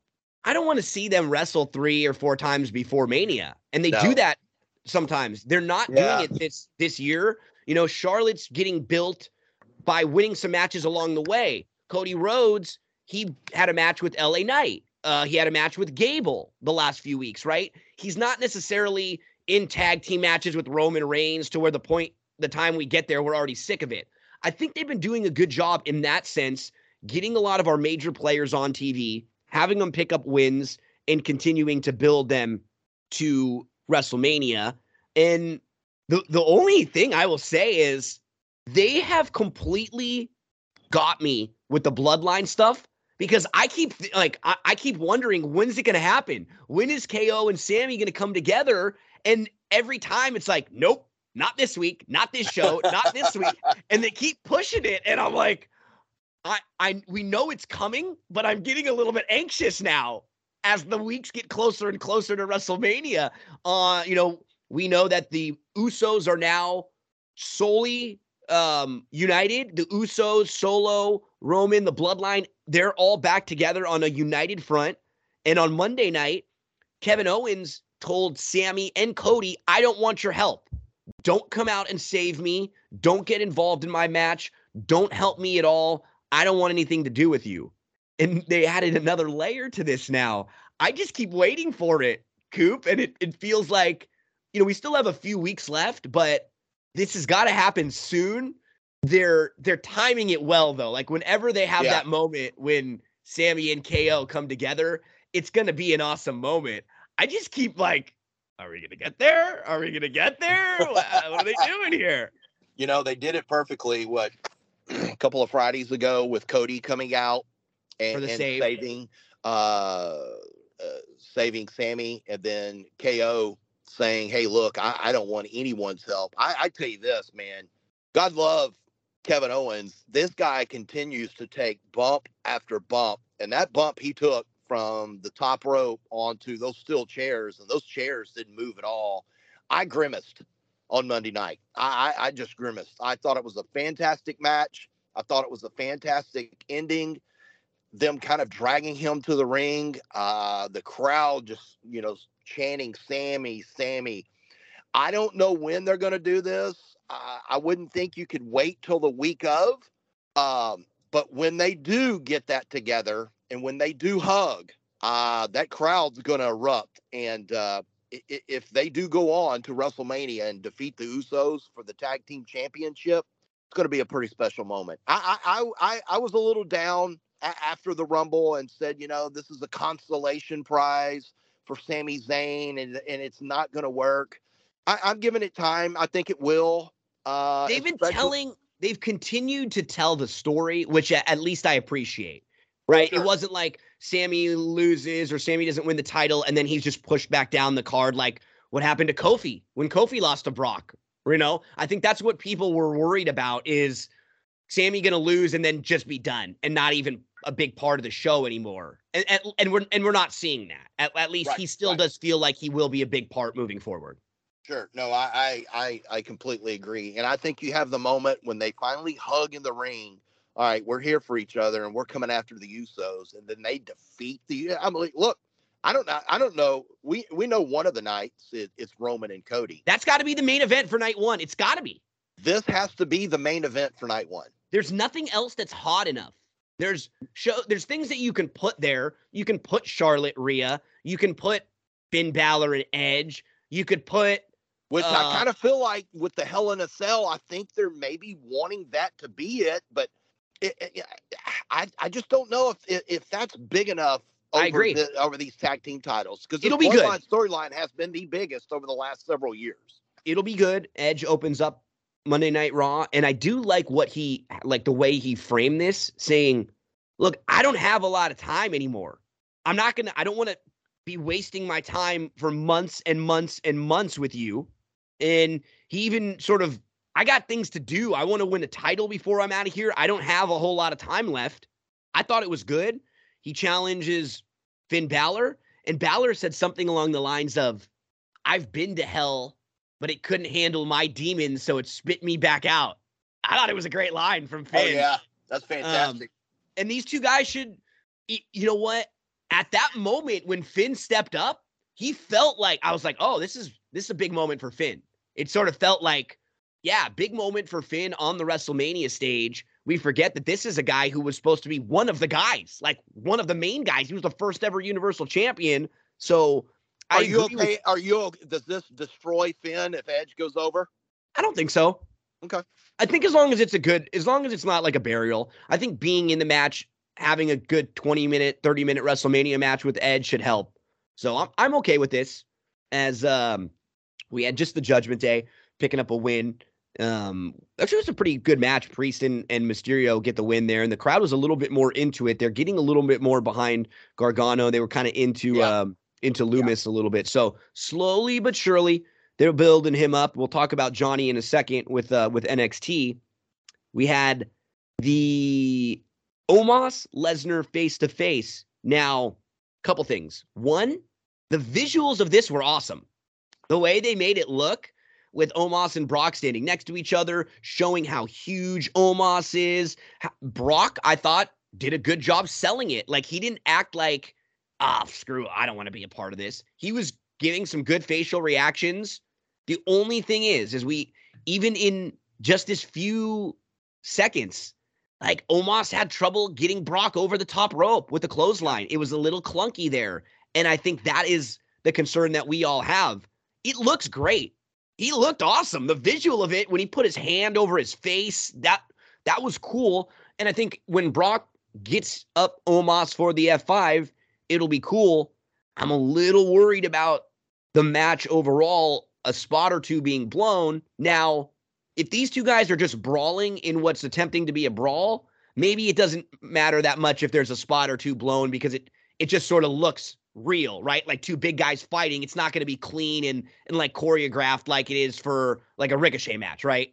No, I, I- y- and I saw I saw a lot of, you know, and maybe it deserved, a you know, that spot, you know, a, a, a botch or whatever it is, and then it, they made a big deal about oh Brock left immediately after his, uh, you know, his segment on Raw. Uh, to, to kind of portray he wasn't happy. Well, number one, Brock does whatever Brock wants to do, and it's in his contract. And look, the man put in his work. He's he's probably leaving after every segment, right? I, you know, I did think it was a cool moment. The fans, I thought the crowd in Rhode Island on Monday night was a little interesting. I thought they were dead in certain spots, but I thought they popped in certain spots. Mm-hmm. And the biggest pop of the night was the the face off with You know what? Omos and, and Brock Lesnar. It, it wasn't perfect. I won't say that it was, and I'm not expecting this. not. I'm not expecting this to be the match of the night. I will say I'm more intrigued by it after Monday than I was before Monday. One hundred percent. Yes. So that's that's their job, right? Each week to make us more interested in it and to build it up. I think last week was it an A plus plus? No. Was it a B minus? Sure. You know, like passing grade made me a little bit more intrigued. And now where are they going to go next week? I'm okay with it. And um, what I like to see is that guys like LA Knight, Bronson Reed, Johnny Gargano, they don't really have anything planned or set up for Mania right now, but we keep seeing them on TV because they're they're letting us know almost we're gonna have something for these guys after Mania. Yeah. I, I kind of feel that way. And like think about LA Knight.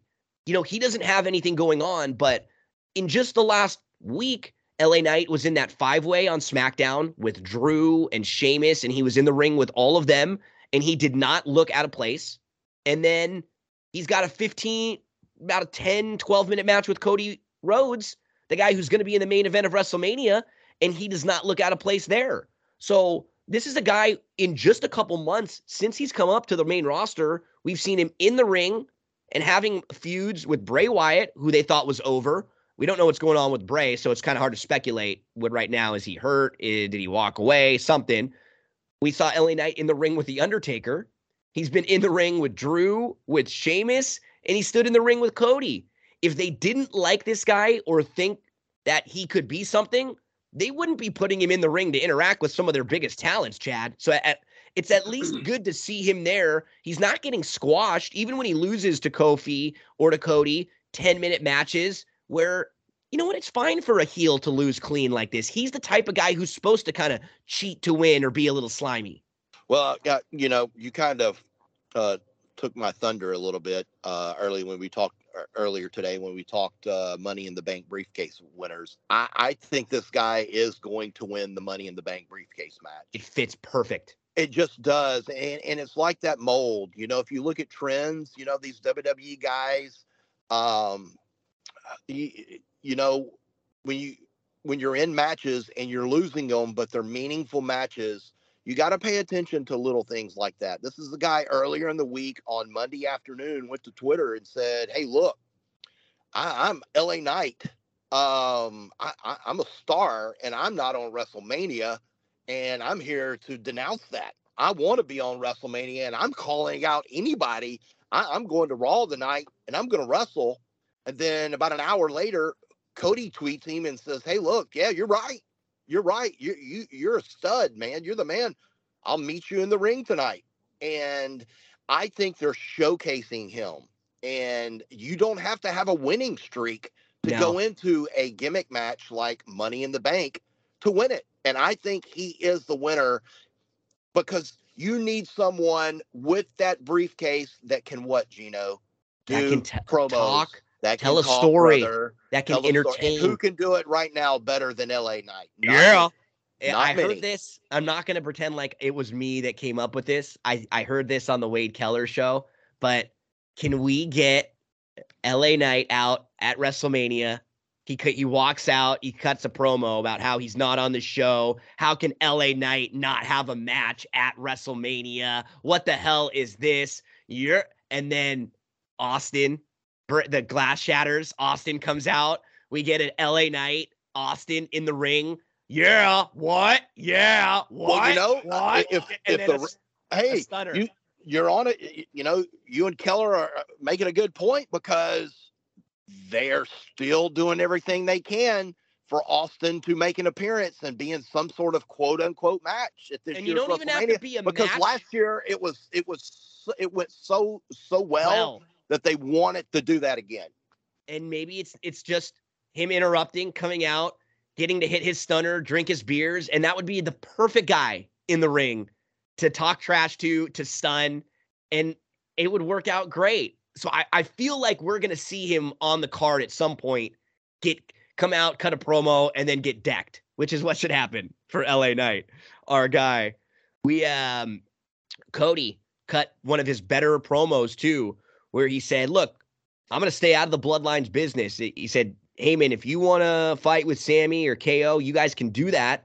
He told me not to make it personal. This has been personal for 21 years for me, or this has been personal since I was on this show at 21 years old. I wear a tailored suit not because I think I'm somebody, because I want to be somebody. He said, I acknowledge Roman Reigns, but you need to acknowledge me. I've been undefeated since coming back. Uh, I grew up th- uh, grew up thinking he was a prince in this industry, but didn't have the undisputed Universal Championship. On April 2nd, night two of WrestleMania, the sun goes down in Hollywood and goes down on Roman Reigns' title. Waited. It was, dude, it was like a goosebumpy promo here. It was fantastic. And I absolutely loved it. And he's a star, man. It's Cody's time. Yeah, that it's just uh, uh the promos just seem to get better and better. You know, uh agree. You know, I, I admit we were we were a little concerned that they didn't uh go with the hot hand with Sami Zayn, but uh it it's all has worked itself out and uh his his just promos are spectacular. You know, it kind of began with his first night after the Rumble, and he said, "Hey, look, you know, I know, I know you guys. Sami Zayn's the guy. If, if look, if he beats Roman Reigns at Elimination Chamber, then it's me and Sami. You know." And then came the promo with him and Paul Heyman.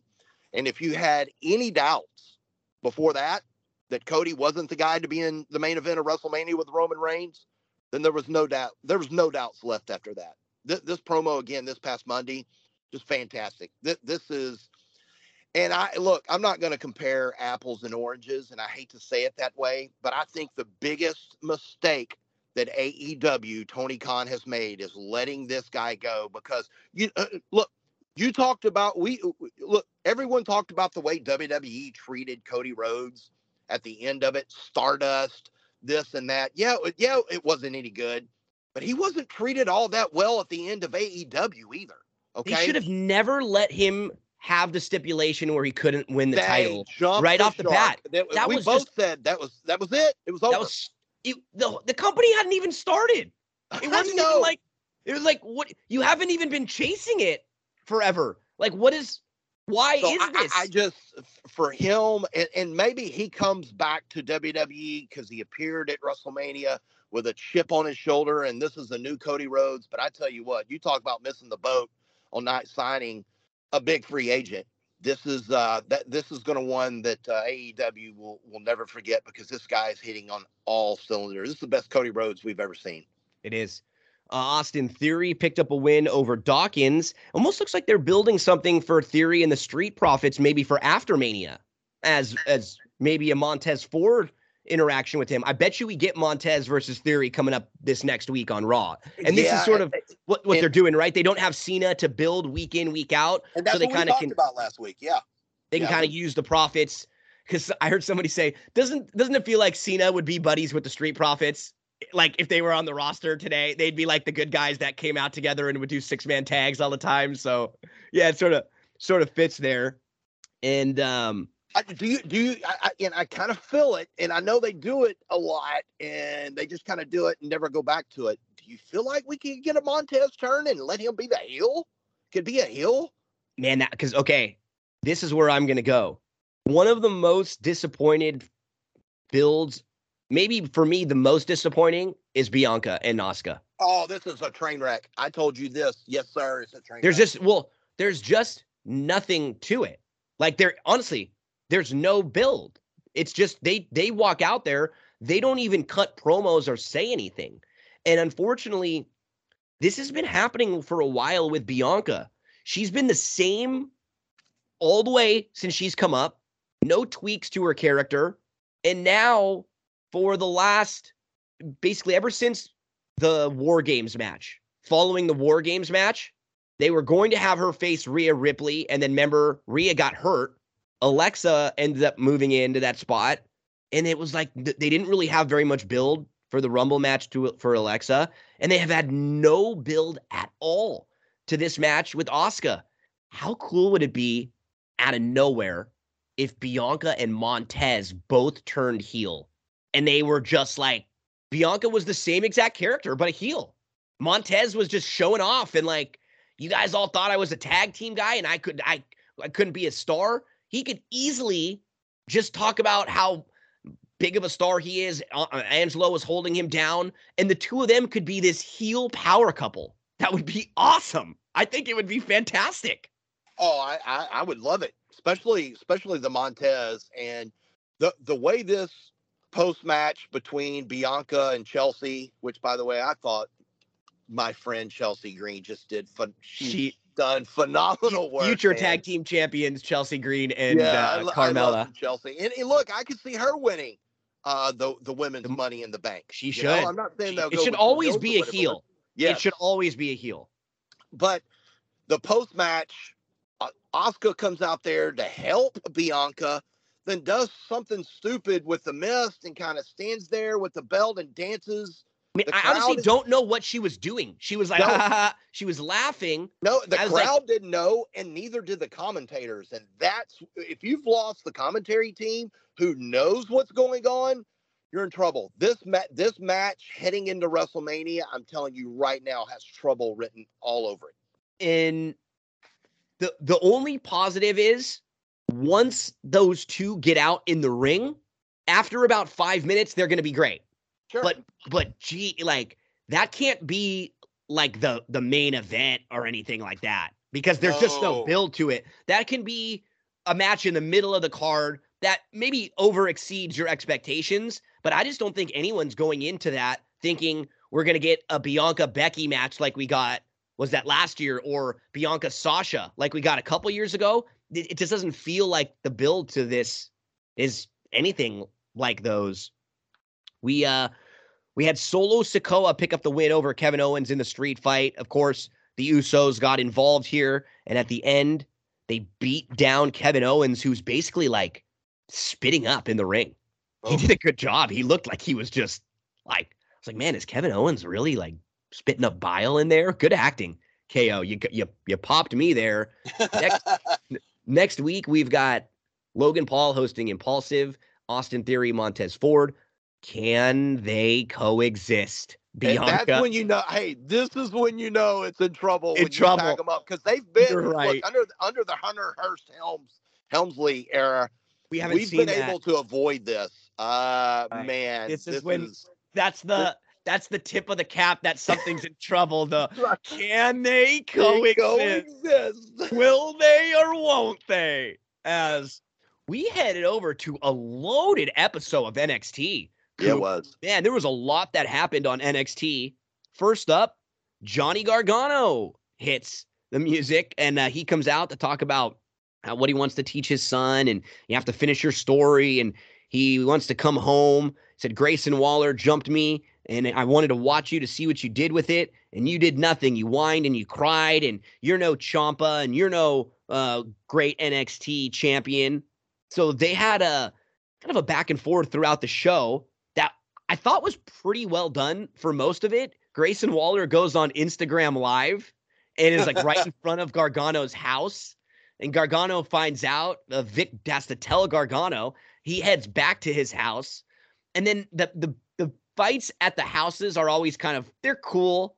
The one thing about this that I thought was wonky.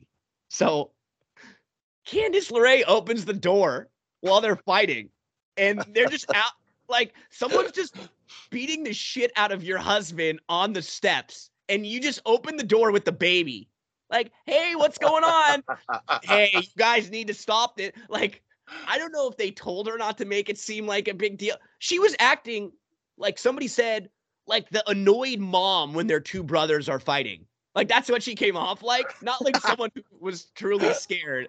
And i always think it's funny when someone shows that at a person's house like what the hell was grayson waller gonna do Yeah, what, didn't uh didn't the Viper? uh, Who did Randy uh Orton stalk one time? he did Um, this was it stephanie no it was like edge did this to john cena's dad right? i remember um whose got wife Orton. orton did this Or- to someone's wife too yeah Yeah, he was a stalking. So you know, it's uh, they never really do what it's supposed to do. You know, especially when you know there's a baby involved. it's like, what is he? Or you know, like li- logistically, put the baby down, go outside with a bat, and scare off Grayson Waller, or like call your next door neighbor. Can you come Or over here and watch the, cops. baby? Call the cop. Do something. like, don't just be like, "Hey guys, stop uh, that out there." I don't know. Uh, it. I. I mm. I think I like the passion, the build, and I think Grayson Waller's been doing a pretty good job. That was just one of those like roll your eyes moments at the end where it's like, okay, but um, this match will be good. Like this show, this takeover or it stand and deliver they're building is going to be very, very good. Um, and you know what? I will say, I'm not a fan of Gallus. I thought this match was pretty damn good. Gallus was good. was pretty deadly, and Gallus picks up the win. So hey, I'll tell you if I don't like someone or an angle, just like we did about the Gargano storyline. But damn, this was a match that overachieved for me uh, for an act that I don't love. I thought they did a really good job in ring. Oh yeah, yeah. Because I, I I've I've I've been bullish on them. I, I I didn't really want anything to do with them, but the the match delivered, and that's what you hope. That that's how you get someone. That's how you get your interest back on people, regardless if you got a title or not. If you can throw down inside that squared circle, uh, we're gonna appreciate it more. And they did. They delivered uh, Tuesday night. the um the build continues for the big pay-per-view so we first we've got backstage briggs is like hiding behind a plant which is hilarious he's like in camouflage this is operation boyfriend they're trying to figure out who sebastian is man this again this is like a soap opera stupid storyline drama but i'm pretty intrigued by this Coop. I'm pretty intrigued by this. And I love the fact that when he's hiding by the bush, like he's trying to blend in with the camouflage and he's like the same thing. It was hilarious. I just hope there's a good payoff because I, I, I hate to admit this, but I'm invested. Me too. I'm invested in this nonsense, and it's uh, it's pretty good. It's pretty good. I've always been a Fallon Henley fan. You know, Brooks and Jensen, we've been making fun of them since the beginning, and then they've kind of won it, won us over. And then now we're invested in the WWE NXT Days of Our Lives. Evening, you know, we've got bars up for grabs, and now there's cheating and all kind of scandal involved. I just hope it's a good payoff. I hope it's a really good payoff at the end. So what do you think we're doing? Uh, or what do you think about the women's storyline here? Because Man, Rock- I am thrown off here. I Me have too. no idea. Zero. they stripped Zero. Roxanne of the title, acting like the injury was legit. Well, we all figured it wasn't. And they said that they need to be ready to crown a new women's champion at Stand and Deliver. So they're going to have a couple matches to qualify people into a ladder match. Sol Ruca versus Zoey Stark. Zoey Stark gets the win. It wasn't a long match, but damn, they have these two are impressive. Like they have Yeah. some really impressive spots here. I knew and- wasn't going to win, but I was hoping she would. But uh, it, it was uh, it was a good match. And then we had, uh, I mean, everybody was back on this show. Scrypts, NXT Anonymous were back on Look, this show. Look, a- and before we get to the the second women's match, uh, look, the promos and, and the vignettes for Scrypts are amazing. I just something is missing when I see him. Me too. You know, I, it looks I, am like it I'm looks like it's like some mask that you'd put on at a kid's party or so. It just doesn't look like no, and I'm intrigued by the the promos and you know the skits that they're doing. And then when I actually see him, that is there's just a missing connection there. But I, I, I Um, love the I love the stuff they do with him. So. Alba Fyre and Isla Dawn pick up the win for the new number one women's tag team championship contenders. Did they we have feel a like turn within a turn in that match or something? Yeah, It Ivy was. Got- yeah, it w- yeah, Ivy Nile got turned on by Tatum. It feels like they might be the next tag team champions, right? They've got a look. They're sort of a team that they put together. Um, maybe we get like a stable of Wiccan, some Could women be. witch, some witches, it could be. some wi- some witches out there. Um, we actually had Tony D and Stacks talking about how they're going to go for tag team gold. Championship. Yeah, I I, like this this- do too. this is good for Tony D and for Stacks. It gives them a little purpose. We had Dragunov and uh, McDonough says, "You can't quit me," which was great. these two guys talk about how they've battled through different promotions, different storylines. Uh, McDonough said, I tried to get away from you, but you followed me here. And then as this sort of all kind of led into the Wes Lee North American title open challenge, he talks about how, you know, anyone can come out. There's a huge brawl, and Wes Lee's kind of brawling with Dragunov and McDonough. It leads him to going asking Shawn Michaels for a one on 10 match. He's like, I want 10 of these guys all out there. Shawn Michaels says, I'll, I'll give you four. So we're going to have an NXT North American title fatal five way match, Oh, which is going to be incredible. I bet you both of these two guys are in it, right? McDonough Sure. and, Oh, and Dragunov. they better be. You put the two of them be. in there with Wes Lee, maybe Axiom, who kind of had a little bit of an appearance here, and maybe even someone like Scrypts. Yeah. You know, yeah, I could see that being- down. I could see that being the match they have. Um, just a little hello, welcome from Dragon Lee in the back. So we checked in with him. I mean, we did cover a ton of ground here. Dabba-Kato picks up the win over Apollo Crews. What'd you think about these two? Interesting, interesting, uh, interesting winner of that match. Um, I, I just, man, I just always think poor Apollo. You know, I Yeah, don't know when, when it's going to happen, but uh, it certainly do- doesn't look like. Uh, I was fine with the match. I just, you know, Apollo just keeps losing and just gets stuck in situations he doesn't seem like he's he's able to pull through. He's such a talented guy too, and it's not like they're not giving him chances. You know, it just it's it's like it doesn't he just hits singles all the time and never Yeah. like home Yeah. runs you know what i mean or just True. it's like just okay that was okay that was okay, okay um i like daba's choke choke out bomb that looks pretty Yeah. good like Yeah, the, that's pretty the cool. his finishing move and man within just a few weeks gigi dolin is is over Man, I was waiting for you to get to this match. she is over. Crowd is into her. Her finisher looks awesome. And it sounds like Jacy Jayne has a legitimate injury, which would make sense because we thought that that match last week was a little bit off, Yes, yes. you know. And and I think if if Jacy wasn't injured, wouldn't she have come out and interrupted Gigi here Yes. and like gotten involved? So Yes. she's got to be legit injured. And I think, and within just a few weeks, they've got a huge babyface star here in the women's division with Gigi. I don't know. who- I don't know who are the next two uh entrants into this match. you know, they, do you they- go Mako because Mako was in that match, and then Roxanne? Like, does Roxanne show up as the fourth one and the surprise? And Well, they're leaning towards back? that. They're leaving that open. Well, what about Tiffany? God, you got to have Tiffany in regardless. And who who goes over?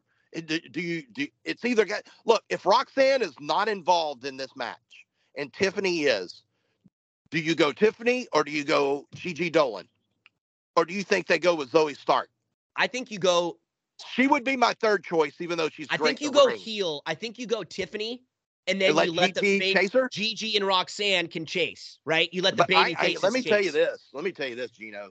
Gigi Dolin is a star, and Right she's now. going to be a big And maybe- main roster star. completely agree. And you've heard me say it before. Maybe you just put it right on her right now. Maybe you just go for it. Um, and you just strike while the iron's hot.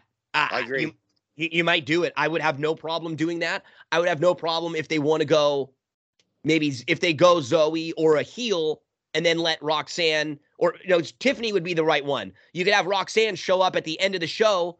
Again, they're doing all these Shawn Michaels storylines, right? Yeah, Like the yeah, yeah. Have Roxanne show up with the other title, like how Shawn did with the IC Yeah, title, right? yeah, the two great. IC, the two IC titles. So That's great. this was they're it. literally leaning into all the Shawn Michaels storylines. How about one more?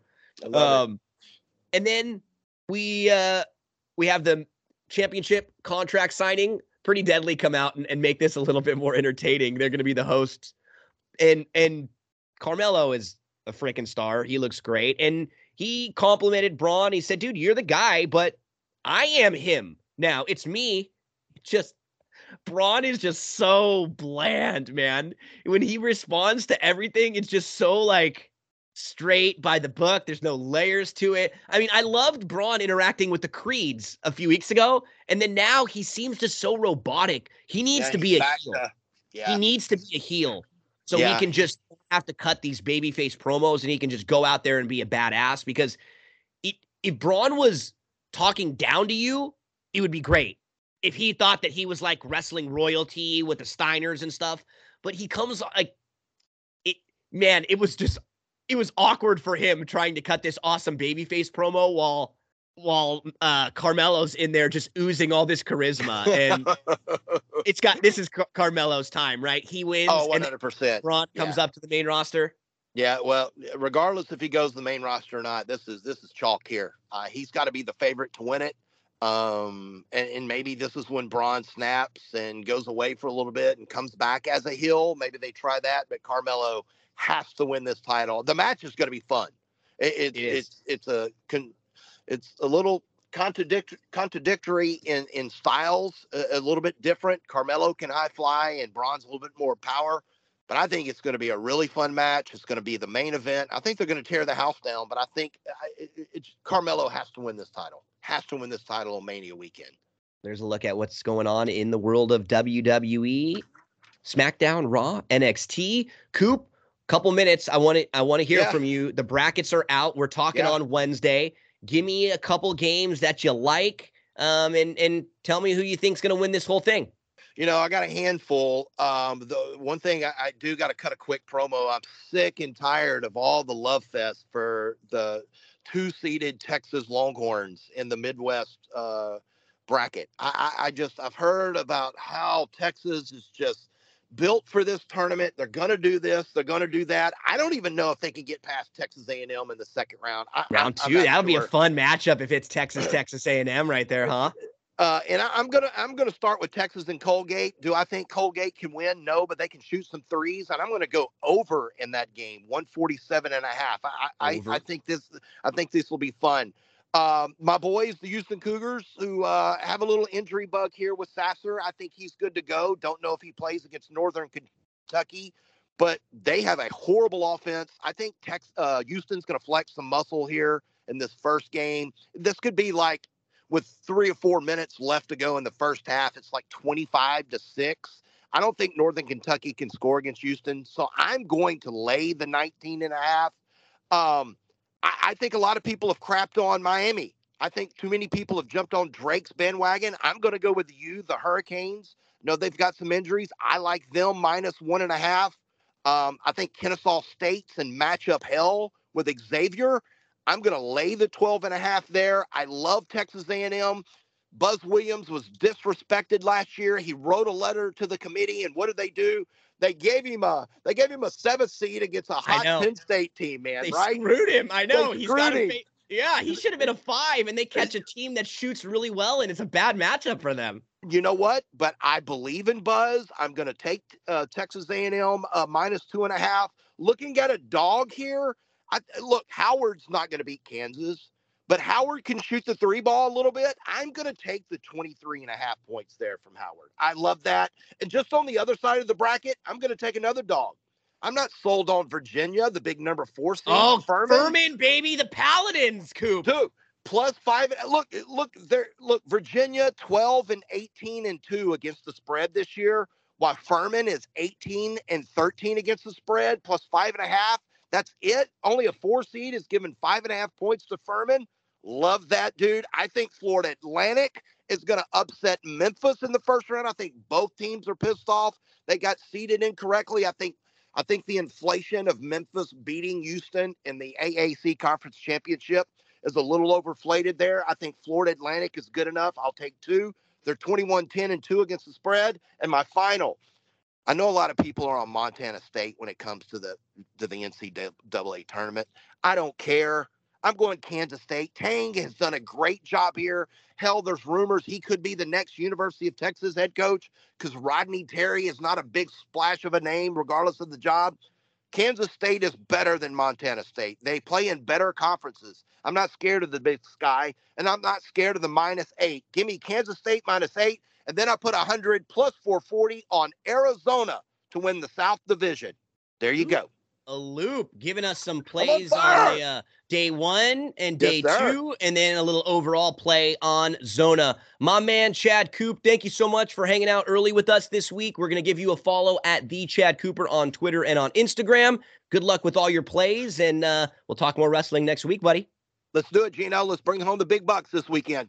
Thanks so much for hanging out with us, folks. Make sure to follow Koopaloop, Chad Coop, at the Chad Cooper. A big thank you to Koopaloop for helping us out with this week in wrestling, really this week in WWE and NXT. No AEW, but we'll double up with AEW and catch up on everything next week. Thanks to Erik for helping us out with the bracket. If you want more help on Thursday, Friday, Saturday, Sunday, come hang out with us on uh, Better Than Vegas in the morning. 5:30 a.m. Pacific time, 8:30 a.m. Eastern time Thursday and Friday to preview all 16 of the games for uh, those two days, and then Saturday, Sunday we'll also be back in the mornings. And uh, if you need help with racing for this weekend, we'll have more posted on social media. Just give me a follow. It's me, Gino B. Don't forget to join our tournament challenge. It's totally free to enter. The group is called That's What G Said. The password 2023 2023 and if you win you get 100 bucks and you get to pick a charity that we will donate $100 to if you finish second you get 50 bucks and we pick a charity that you will donate 50 uh, so that way we can give you a little cash and we can donate some money to charity and also raise some awareness for a couple nice charities. So, looking forward to a very fun weekend. And uh, if you need more help with those races, we'll have Friday and Saturday stuff for Santa Anita and Gulfstream. If you just come to social media, it's me, Gino B. Good luck this week. Let's kick back and watch the uh, NCAA tournament, March Madness, couple of the best days in all of sports, Thursday and Friday.